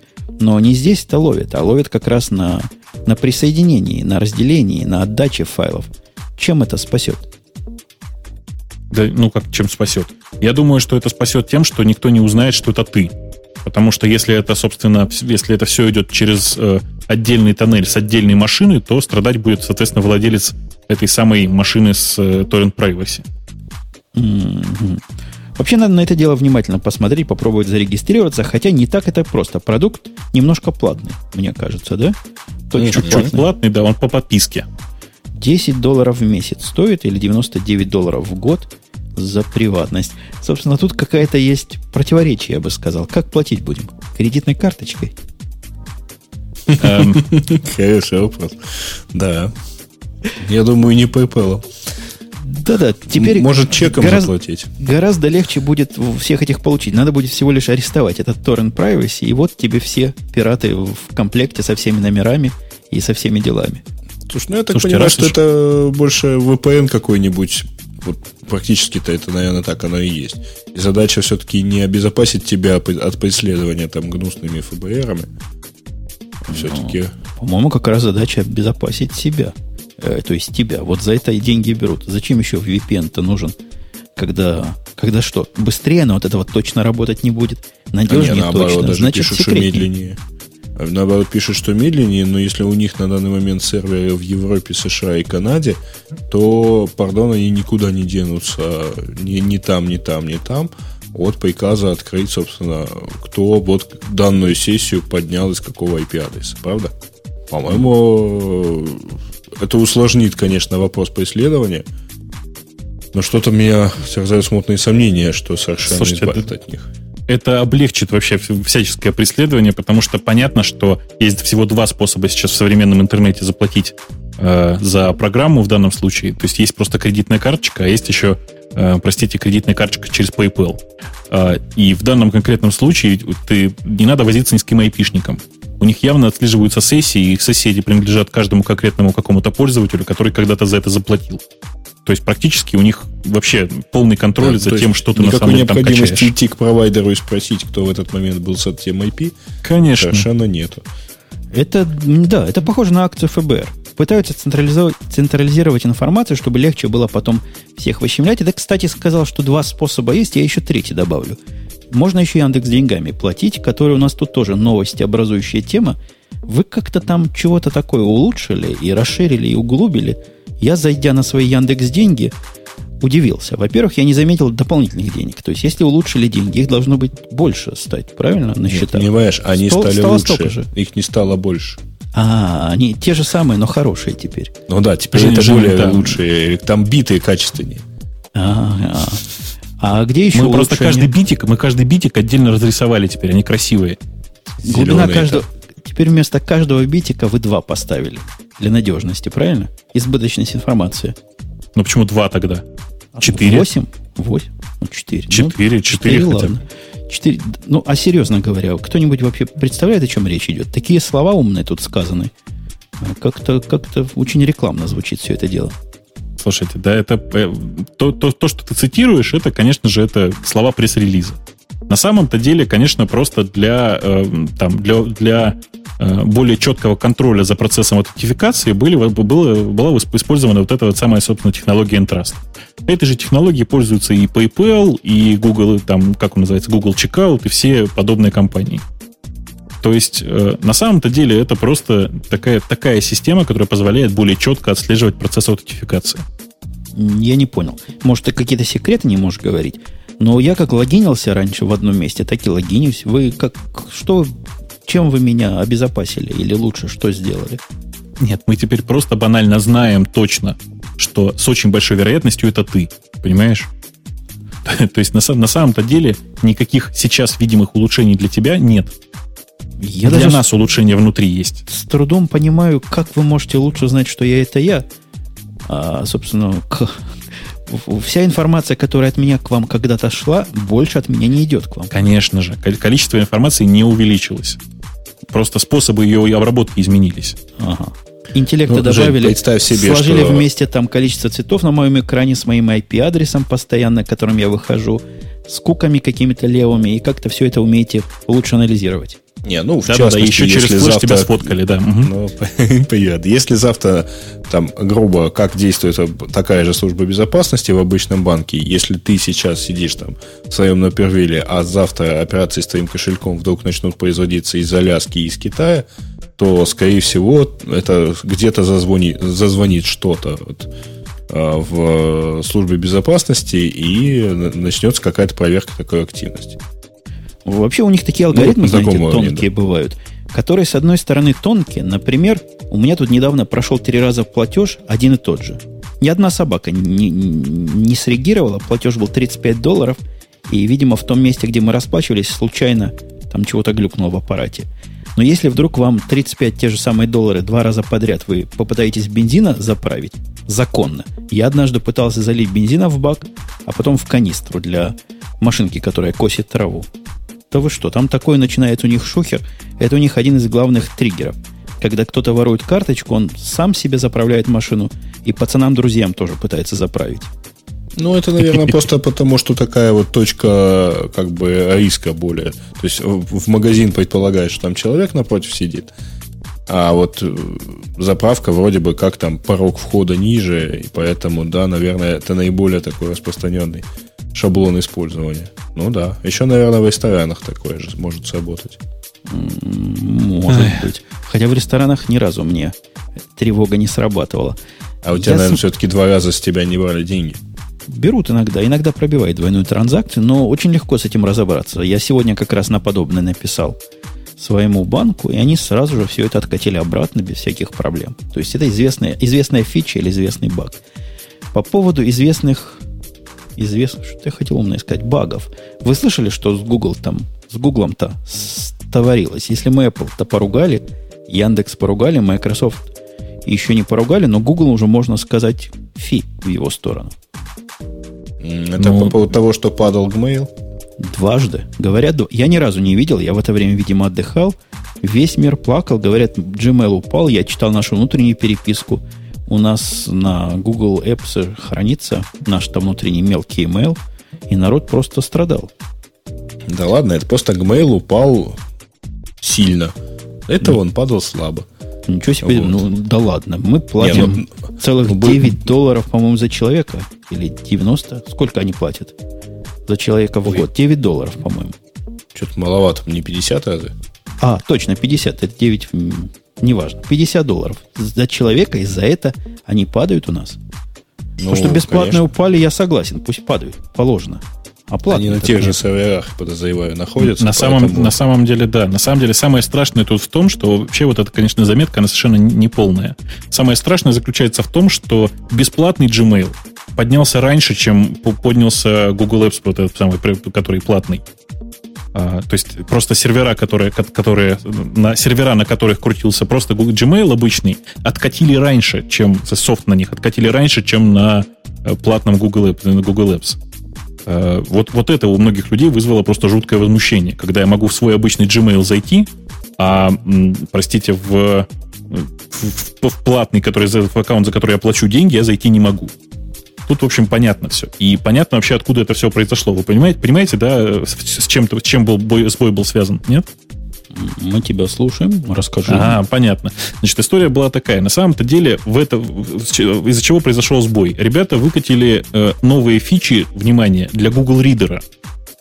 Новая фича для Google Reader заключалась в том, что наконец-то разделили э, адресную книгу. Точнее, не адресную книгу, а с, с, список друзей, правильно говорить, да?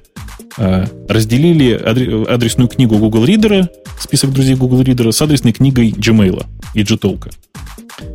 И вот это изменение в коде привело к тому, что вот выкатили новый софт, понятно, и в течение некоторого времени Gmail просто банально не работал, потому что в коде адресной книги было просто несколько, допущено несколько банальных ошибок. Вот вам, как говорится, и результат. А я тут внедрюсь. Внедрюсь как человек, который читал лицензионное соглашение про Google Apps, так там нигде не обещали, что будет работать. То, что вы покупаете за деньги, это всякие фишечки, всякие размерчики, но вовсе не надежность. Вы еще покупаете 24, по-моему, 7, хотя, может, я тут совру, может, не 24, 7, но какой-то суровый телефонный саппорт, то есть вы можете, когда оно упало, позвонить. Но никто не обещал, что оно будет все время работать. Подожди, подожди, у них было да. лим, лимитировано время простое, нет? Я ошибаюсь? Я такого нигде не видал. Я тоже, честно говоря, не помню э, про гарантированный аптайм. А, ну, в общем, а что вы удивляетесь? Никто не удивляется, что всякие новые фишки первыми появляются на бесплатном Gmail, на обычном. А потом только они там в течение полугода там, или нескольких месяцев, как минимум, они выкатываются как на бесплатную, так и на платные Google Apps. Не, ну я просто должен тут защитить честь Gmail, Gmail и сказать, что сообщение мы уже, об этом, мы уже об этой проблеме знаем и работаем над ней, я вижу в одном неназываемом сервисе гораздо чаще, чем проблема в Gmail. Угу. Как я их подделал. Вы слышали? Слушайте, поддел, да? поддел, поддел. да. А, проблема заключается в том, что Gmail это все-таки средство для, как это сказать, для постоянного общения. Да? Это, не, это не развлекательный сервис. Gmail это вообще для многих, ну, я не знаю, такой главный, главный центр для общения по работе. Я знаю огромное количество компаний, которые для работы сейчас используют э, Gmail для домена для своего. Да-да. А я даже знаю один, один веб-сайт, который называется radio-t.com, у которого почта как раз на Gmail и сидит. Вы как, пострадали сильно? Ну, ну я, честно сказать, не пострадал вообще, потому что я спал. Я, в общем, тоже спал, поэтому у меня и еще несколько почт есть на Google Apps for Domain. А возвращаясь к вопросу про Uptime, э, в действительности, да, Google Apps Premier Edition гарантировано 99,9% аптайма. Вот. Ну, и значит, я тоже помнил эту цифру. Значит, теперь им сколько? 200 дней в API быть после такого падения. Ну, види, ну видимо, как-то так, хотя, вопрос, хотя получается они его зафиксируют. Да. В общем, не, непонятно, что такое 99,9% аптайма. Э, это значит, ну, в общем-то, все, примерно всегда Gmail будет, будет работать, да, это называется. Ну, к сожалению, примерно всегда, вот видишь, не получилось. У ну, нас тем тут... более, что его там, его что там несколько, сколько, несколько часов не было. Даже меньше. Пару часов, на разных, говорят. Да, да? У, у разных, на разных, для разных аккаунтов по-разному, в зависимости от того, на каком сервере находились твои, собственно, твой вход, на котором сервере да, находился. Бога. Слушай, если они, вот если они несколько дней будут лежать, тогда народ начнет спохватываться. Подозреваю это, самое, самое страшное, что может произойти с почтовой системой, это если перестанет ходить почта. Почта, слава богу, ходила, не работал только интерфейс. Ну, вы, кстати, по поводу почты, я просто, возможно, прозвучу здесь пессимистически по сравнению с общей положительной настроенностью к Gmail. Довольно часто у вот этого премьерного Gmail IMAP отваливается. Прямо отваливается IMAP минут на несколько, потом появляется сам. И это не моя личная проблема. Все пользователи, которых я перевел на IMAP в конторе, предполагают, что это хорошо. Половина из них уже обратно переползло сами на POP3. Это позор какой-то. Ну, ну почему позор? Вообще нормальные люди пользуются своим интерфейсом. Во. Ну, это у вас да. нормальные люди. У нас люди вообще не знают, что это Gmail. Поэтому пользуются как привыкли.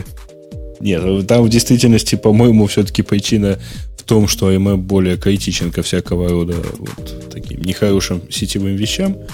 И поэтому, э, если у них где-то там начинаются сбои, а я тоже довольно часто вижу именно ошибки соединения с IMAP, то вот получаются всякие нехорошие вещи, типа э, показателей, что соединение разорвано или соединение стекло там или как-то еще.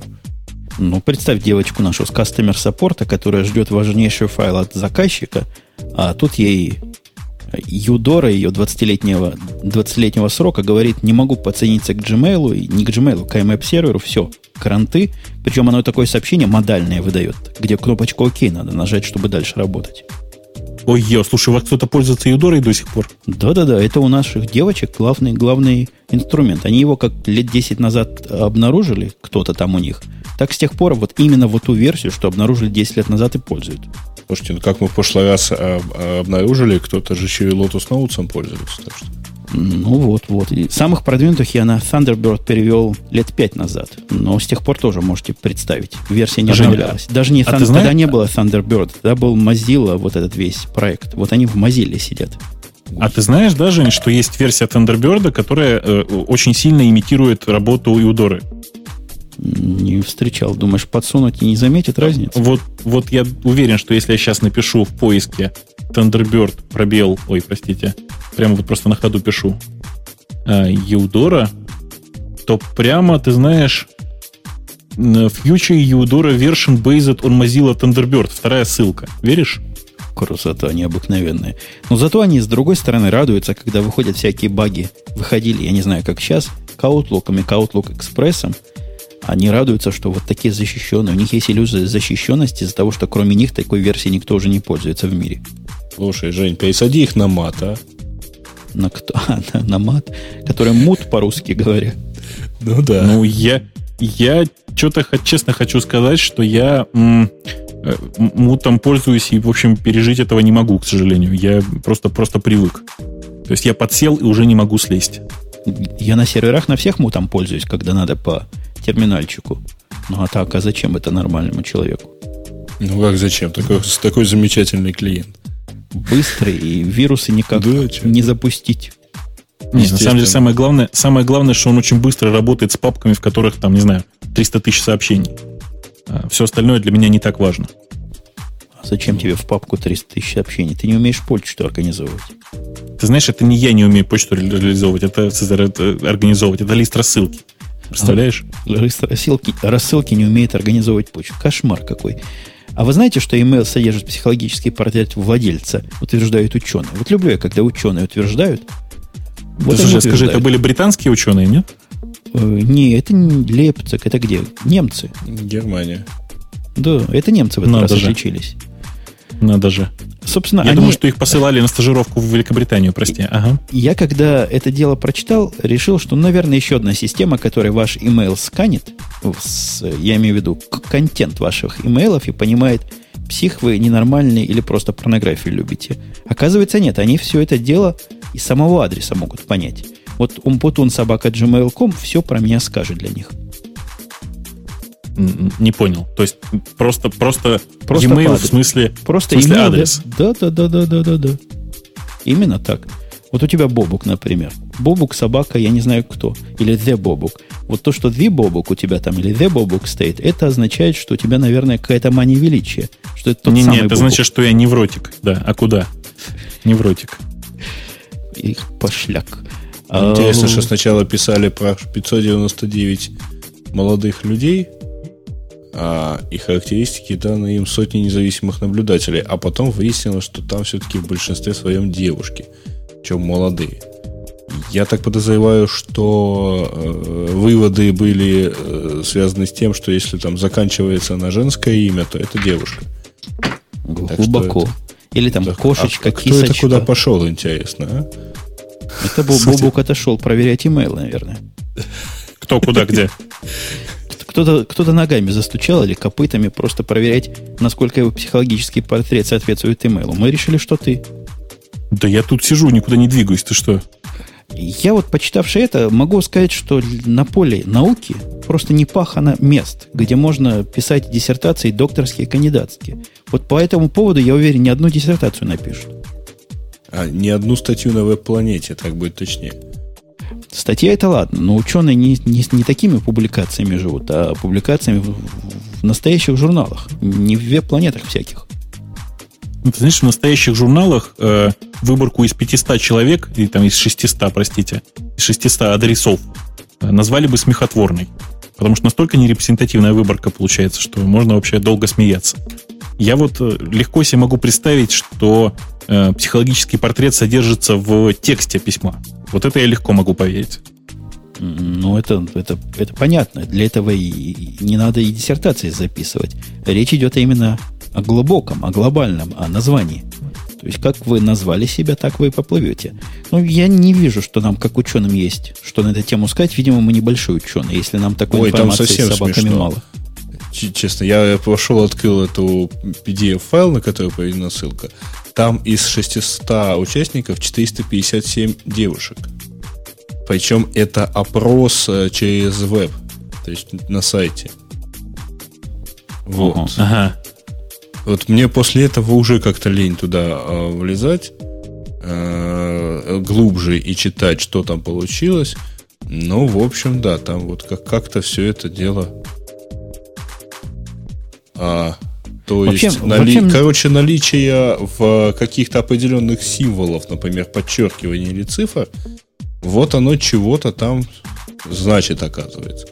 Ну ничего, нормально. В общем, та же графология с хиромантией и так далее. Да. Вот хиромантия это очень правильное слово в данном случае.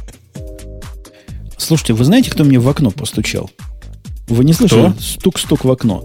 По-моему, Янки пришел на, на после шоу. Так что... Ура! Сиди, си, пришел то есть, весь в шапке, несмотря на жару, а мне надо еще кондиционер включить, потому что в такой жаре записывать после шоу нельзя. Вы пока поговорите, я пойду проверить, что пришел. Просто так или по делу? А вы говорите. Нормально. Понятно. Евгений просто взял и бросил нас посреди шоу. Вообще, это, по-моему, свинство какое-то происходит. Ничего, э, мы зато имеем возможность дальше пообсуждать что-нибудь там. Давай, что мы будем да, дальше обсуждать? Да. Пока, пока Женя ушел, я тебе как раз расскажу. У меня вообще страшнейшая проблема. Э, я вдруг ни с того ни с сего не перестал пользоваться PayPal. Причем причина очень простая. Э, мой замечательный банк, замечательный банк, он очень не заботился безопасностью. И теперь он не принимает транзакции, в которых внутри не, не прописан CVV2 от карточки от моей. Ну, вообще, как бы казалось бы, что все нормально, да? Но PayPal, как оказалось, никогда CVV2 не присылает. Он считает, что он выше этого.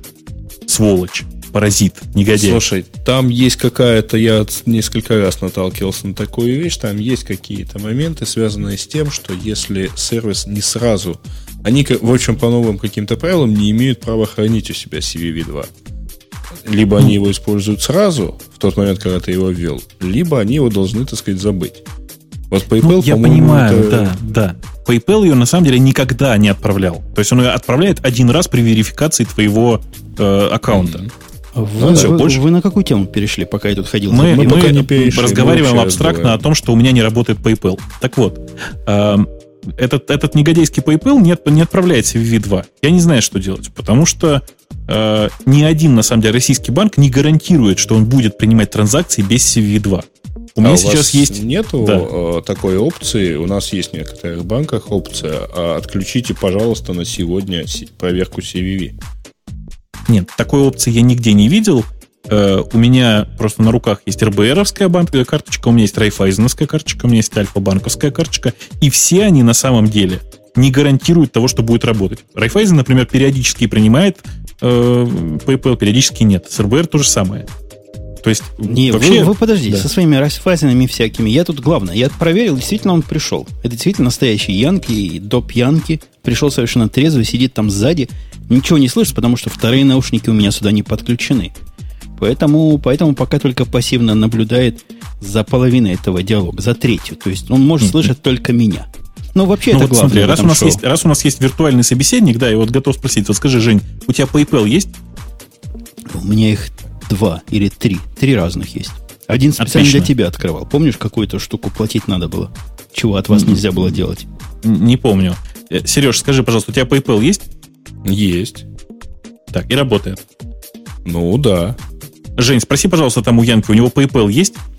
Значит, ты голосование собираешься спросить, есть у тебя PayPal? Да. Он задумался на полчаса, сказал нет. Видимо, То есть, смотрите, видимо врет. Смотри, Смотрите, представляете, вот, вот, вот результат, да? У двух ведущих шоу есть PayPal, и он работает. У одного ведущего шоу, шоу есть PayPal, и он не работает. И только счастливый Янки без PayPal нормально живет. Я не понимаю, как мне жить дальше без PayPal, честно. А-а-а. За eBay не заплатить, за Amazon не заплатить, ни за что не заплатить. Как жить? Ага. Он только что там пробурчал, что есть. Оказывается, не у него у жены. Но муж и жена одна сатана. Так что есть. Ну, в общем, мы как-то стремительно в после шоу двигаемся, по-моему. Я думаю, что это виноват. Да-да-да, давайте с этим движением посмотрим, если у нас чего судьбоносного сказать, или можно трогать темы наших слушателей. Ну, О, нет, давай, думаю, давайте судьбоносно, есть. давайте, давайте что-нибудь. У нас три цифровых темы есть. Три. Да.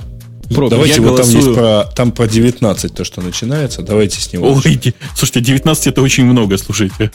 А Там все очень Давай- просто. Там, по-моему, пока Нет, да- не- да, давайте, там- давайте на обсуждение выставим нашей чатовой аудитории. У нас же онлайн здесь, а не хухры-мухры.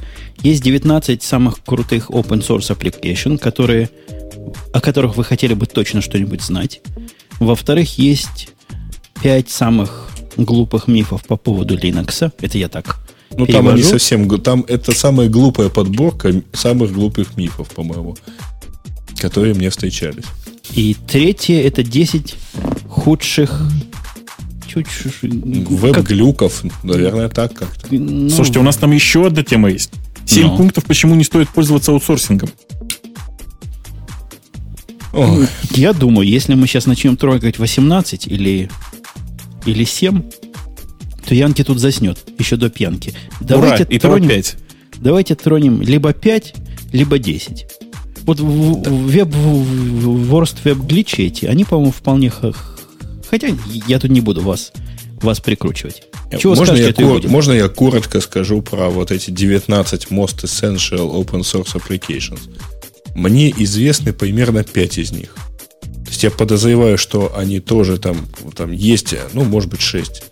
То есть подозреваю, что остальные тоже про что-то полезное.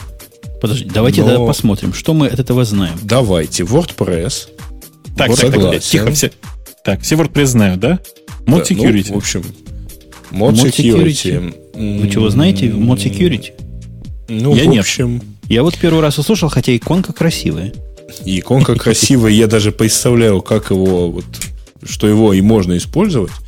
Но включать как Most Essential точно бы не стал. Steel Blue Open Source Web Application Server. Мне знакомы только Так. слова Open Source. Ну, общем, Нет, Steel Blue я отлично знаю. Значит, кто, кто не знает, Steel Blue это попытка эмулировать Cold Fusion. А Cold Fusion это наше все когда-то было. Ну, короче говоря, Steel Blue двое из трех тоже первый раз слышат, потому что я от Steel Blue далек. Дельфин. да. Что за community builder? Smart такой? Community Builder. Тоже красота необыкновенная, видимо. Понятно. Тут уже Но- трое из трех ничего не слышали. Так, Хорошо. Pure Unobtrusive, в общем, JavaScript Template Engine. далеко вы, далеко от нас, хотя Багзилу мы слышали все. По-моему, никто из нас не использует Багзилу для своих проектов. Ну, в Как основном, не самые да. удачные, но слыхали. Так, Ну, Mind Когда-то же все использовали, правда? Когда-то да. Когда-то. Как- Да, когда такое. лучше не было ничего. А сегодня систему первую А, такую... м, так. Да. Open Source Software Download for Team Collaboration. Mandquary. Что-то такое, не знаю. То есть я просто честно Проехали. не ходил Никто, дальше. никто да, не знает. проехали. да. Никто не знает. Примерно в ту же сторону. Да, Jobber Jobberbase. Что за джобер такой? Ну, Jobber это, я так Base. понимаю, скрипт для того, чтобы взять и сделать себе там сайт вакансий. Отлично. Ну, наверное, очень Никому полезно. нужно, да. Хотя Flex SDK это совсем уже другой лиги. Кто Да, Flex SDK да. не знает, это просто позор и срамота Так, ходячая. вот, вот тут что-то знакомое. OTRS. Ой, мама да, моя. типа, Отерс да. я видел однажды, когда выбирал между, между чего бы выбрать. Слушайте, страшное дело. У нас, Вообще у нас ужасное где-то просто. оно есть. По-моему, Я- не, оно, оно по-моему, уже умирает. У хелпдесков. Оно уже умирает. э, в саппорте, по-моему, было, не? Вот так- ну, что-то Да. такое, в общем. Да, да. Ну, в общем, да, активно умирает. Так, PHP, PHP My Visits. Черт его знает, первый раз вижу. Lime Survey. эм, ну, ладно. Это, конечно, А, а, ура, я хоть что-то знаю. Dot Project я знаю. Я тоже знаю. Я даже пытался с ним работать, но потом понял, что все-таки почта в этом отношении может быть немножко лучше. Когда у тебя три человека, гораздо проще просто почтой пользоваться. Ну да, хорошая штука вообще. То есть на 10 Так. человек она уже, наверное, работает. Fiway. Ничего не понимаю. Что это такое даже? Слушайте, это- да, короче, короче я, я не знаю, кто составлял этот список. Короче, Предлагаю из, из всего списком, да. оставшегося я знаю OpenOffice, Симанки. Симанки. Да. Все. ну ладно, я AdMail еще знаю, да, сознаюсь, я AdMail знаю, я его тоже пробовал. Ужасен, в конце концов перешел на CubeMail, ни капли не жалею. Webmail клиент written in PHP. Зачем? Ну как зачем? Ну бывает иногда нужно вебмейл, представляешь? Не, ну, веб... да, ну, в общем, ладно. Но есть нормальный вебмейл. Ну, это, это неплохой вебмейл, на самом деле. Просто у него есть платная версия, которая стоит отдельных денег, которая намного-намного лучше. Ладно, а, а тут, кстати, не было... Ну, и, и я думаю, 19 Most Essential, вот это безобразие назвать нельзя. Мы бы подобрали, наверное, 19 более адекватных. То есть, что ну, они напридумывали... Ты знаешь, это, это что-то типа прошловыпусковой номерной темы. Там было, по-моему, примерно настолько же вот такая... Что там было? Open source э, средства разработки? Да-да, тоже ага. ну, было. Тоже что-то такой странный наборчик. А, а вот Movable Type, который мы сегодня не обсудили, он open source вообще или он такой какой-то? Он есть, open? у него есть open source edition. А вышел 4.2, вот. вы слыхали? Это, говорят, большая новость для тех, кто понимает. Ну, 4.2 действительно у меня на блоге стоит 4.2, там один из релиз кандидатов. А они действительно сделали очень большой как бы шаг вперед э, по, на тему скорости работы. Там в действительности это очень старый движок, там очень много, я так подозреваю, старого кода, хотя он достаточно регулярно дорабатывается, обновляется, но вот они действительно, он очень быстро начал работать. Там дело в том, что если выбираешь статическую публикацию, когда у тебя все публикуется в HTML, а они там не динамически выводятся, там очень много э, начинает зависеть от скорости публикации. Потому что у тебя скрипт начинает перестраивать, ну, там, страниц 10 для публикации там, одного комментария. А утверждается, что там очень много опций теперь для создания комьюнити. Ну, вообще говоря, не знаю, по опыту, ну вот, если я поставил внешний движок для комментариев и жутко этому доволен, все сильно быстрее и лучше работает. Он тоже на PHP, да? Я Нет, он упустил. на Перле. Он, а, он, он на Перле, эта штука большая, развесистая, она умеет работать в FastCGI режиме, с memcache Вы знаете, я, наверное, все-таки WordPress тогда на PHP предпочту.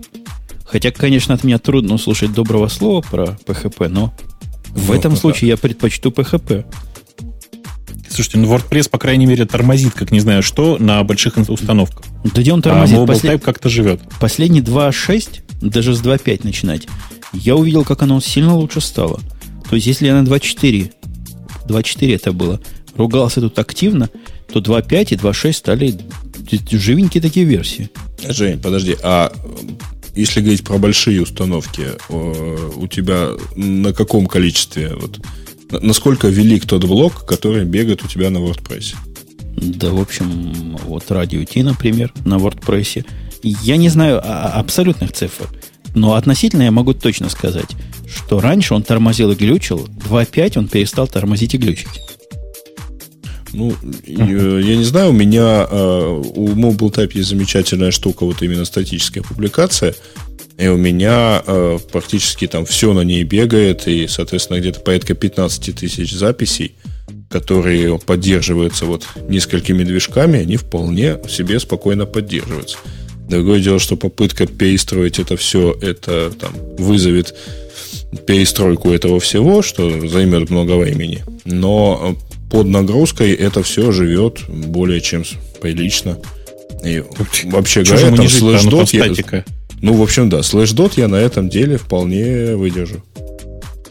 Ну, у нас для этого всякие кэш-модули есть. Я как раз недавно поставил. Но мы уже отклоняемся в тему, из темы. Я думаю, надо трогать быстренько, если есть нам чего попользовательским комментариям сказать. А тут Янки уже с бутылкой ходит.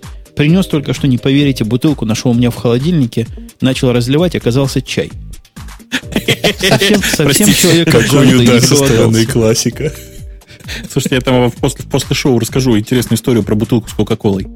А, я надеюсь, что Женя наконец расскажет после шоу историю про программиста. Про программиста, да. Или оставит для сотого шоу. Черт его знает, посмотрим. Темы, темы, темы, темы пользователей. Так, а, Black Screen of Death на снимках церемонии. Упаси боже, Blue Screen of Death, конечно. Black а, Screen of Death это отлично, да. Это когда монитор умер. Это монитор умер.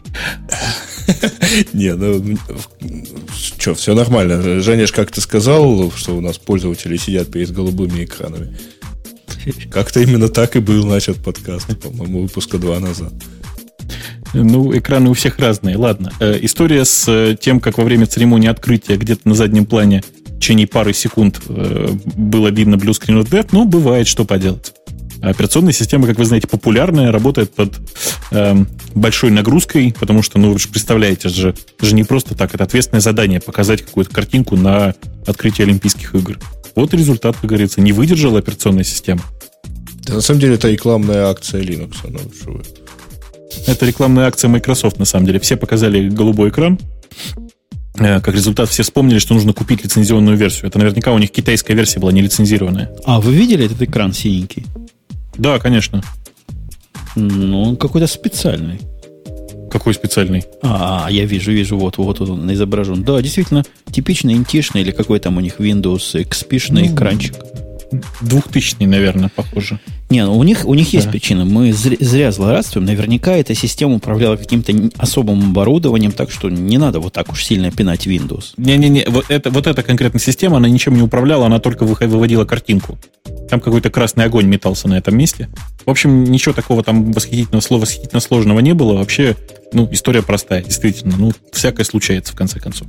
Может быть, у них, как, как- как любит говорить Microsoft, память полетела. Ну, померла память, что поделать. Неподходящее, несертифицированное оборудование использовали. Да-да-да-да. Какие- какие-нибудь Dell компьютеры китайская. вместо. Мгм. М- Мы-то знаем, что самые правильные компьютеры для Windows это MacBook и MacBook Pro. Они, видимо, этого не знали.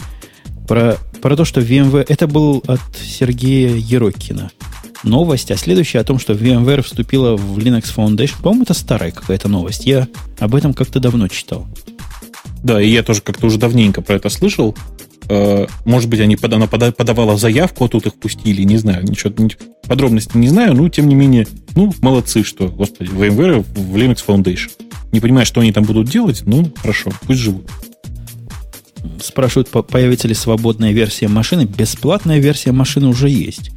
А вот появится ли свободная, в смысле open source имеется, видимо, в виду. Я правильно перевожу свободная с точки зрения наших слушателей? Никто не знает. Может и появится, раз в Linux Foundation вступила. И может быть они за- займут вот это место, которое... Сейчас вместо KVM какая-то другая у них система, да? В, базовая считается. Мы как-то тоже про это говорили. Виртуализации. Ты про что? Ну, раньше была KVM, ядреная виртуализация. А теперь, а теперь их стало много и разных. А теперь базовая да. для Red Hat стала какая-то другая. Я не помню, как называется. Ой, я понял про что-то, у меня тоже название вылетело из головы. Ну да. Дожили. Вот может теперь VMware станет вот этой самой, место, которое занимает та самая, которую мы с тобой не помним.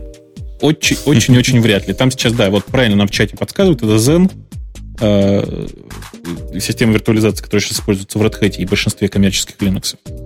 Э, ну, что, ну, хорошо, Zen, зашибись. Э, вместо него VMware не будет никогда, потому что VMware, э, в общем, работает со- совершенно с другим бизнесом, как вы понимаете. Ну да, но вступили и вступили. Дальше нас предлагает выпуск назвать радио Тим Millennium. Тут обсуждать особо нечего. Вы слышите, да? Я сейчас специально микрофон подвину. Повтори. Радио Ти. Ага, понятно. Звук слышали? Вот это буль-буль-буль, Мы, да? мы-то звук слышали, Да, но это, в общем, не, Но вам не грустно. совсем корректно, да, потому что мы-то отойти пока не можем. Тебе-то Им его грустно принесли. пока. Это ты чай наливаешь, да? Да, это такой чай. Чай такой Дима принес, наливает чай, но красного цвета. Так, идем дальше по темам. О, говорят, что радио Ти может лишиться своих многомиллионных доходов в системе Яндекс Деньги, потому что Умпутун не резидент. Я уже на это отвечал, что если я не резидент, то хотя бы радист. Просто даже, даже обижают меня. Ну да. что-то, Пом- что-то кажется, знаете, я Слушай, что-то- откуда у тебя да. многомиллионные доходы-то в системе Яндекс Деньги? Да там доходы тысячами исчисляются. Но, а резидент это кто? Это гражданин или легальный житель? Да, это называется резидент. Ну, в общем, да. Так я вполне резидент. Яндекс нам не помеха, так что не бойтесь, дорогие слушатели. Слушайте, я из всех перечисленных внизу тем нашел только одну интересную. Э, Это, Это про грустная история про, про- нет, про, про грустного российского физика, который взломал пропаченный DNS-сервер. Расскажи, народ ждет, по-моему, уже с неделю. Я не знаю, чего он ждет, значит, история очень простая. Нью-Йорк Таймс, а вместе с ним огромное количество разных там э, новостных агентств вроде Reuters и всякого там Inquirer торжественно рассказали о том, как скучающий русский физик от нечего делать взломал DNS-сервер. Ну, история очень простая. У нас работает такой зав- замечательный молодой человек, зовут его Женя Поляков. Он поставил две достаточно быстрых машины. По-моему, у него 10-гигабитная сетка между этими двумя машинами была. Ну и с одной машины атаковал DNS-сервер, находящийся на другой своей машине. В результате банальным перебором за 10, что ли, часов он, в общем, повторил тот самый замечательный хак, только теперь уже на пропаченной машине. Э, результат, в общем, как вы понимаете, практически, эм, практически нулевой. То есть, ну, взломал, ну да, от нечего делать. Скучно человеку было. Вот так у нас развлекаются некоторые программисты. Некоторые Почему физики. Он... Почему он физик? Почему он да, ну, потому что закончил он, в общем-то, МИП, поэтому как бы и а, физик. поэтому физик. Но вот да. этот Дима, который тут у нас в студии сидит, дожидается, он химик. То есть скоро мы услышим мнение химика по поводу этих физиков. А пока какая еще есть еще что-нибудь такое, о чем рассказать? Российский физик молодец. Да, в общем-то, ничего. Ну, Тема вот праздничного шоу. с 19 этими с 19, 19 часами работы. Да-да-да, тут тоже кто-то мне три раза писал. Есть. Я вообще буду тех, кто пишет мне в личку, как я правильно сказал, в личку во время эфира, буду игнорировать. Приват, знаю, приват, Женя, в приват. В приват. По-моему, ты мне. это и делаешь, да? Я вот буду и дальше игнорировать. Так вот, 19 часов без подзарядки деловский компьютер может работать. Он так же, как MacBook работает 5 часов, я подозреваю, также работает 19 без подзарядки. То есть в реальности часов 6-8 проработать, наверное, да? Ну, наверное, mm-hmm. он сможет с двумя батареями работать. Э, по крайней мере, вот тот самый ненавидимый э, Бобуком Fujitsu Siemens, он умел работать э, с двумя батарейками до 8 часов. Э, причем реально работать до 8 часов там в просмотре. В режиме просмотра там чего-нибудь и так далее. Но пусть он работает там 10. Ну, слушайте, рабочий день-то обычно, в общем-то, немножко меньше чем 19 часов. Зачем столько-то?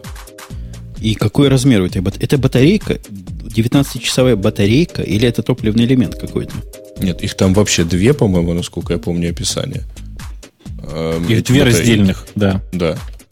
Вот, но в любом случае, ну, 19 часов подряд работать нельзя. Ну, не рекомендуется в качестве как бы штатного решения. Ну да, ну да. Мозги вскипят. Да вообще, вообще, я вам скажу так, 12 часов подряд работать нельзя, мозги отключаются. Точно. Я предлагаю этой поучительной нотой завершить сегодняшний выпуск. Не работайте, дорогие наши слушатели, по 19 часов, плохо будет. Да. Согласны? Хватит, да. Хватит. Вполне согласен. Работать вообще надо да. поменьше.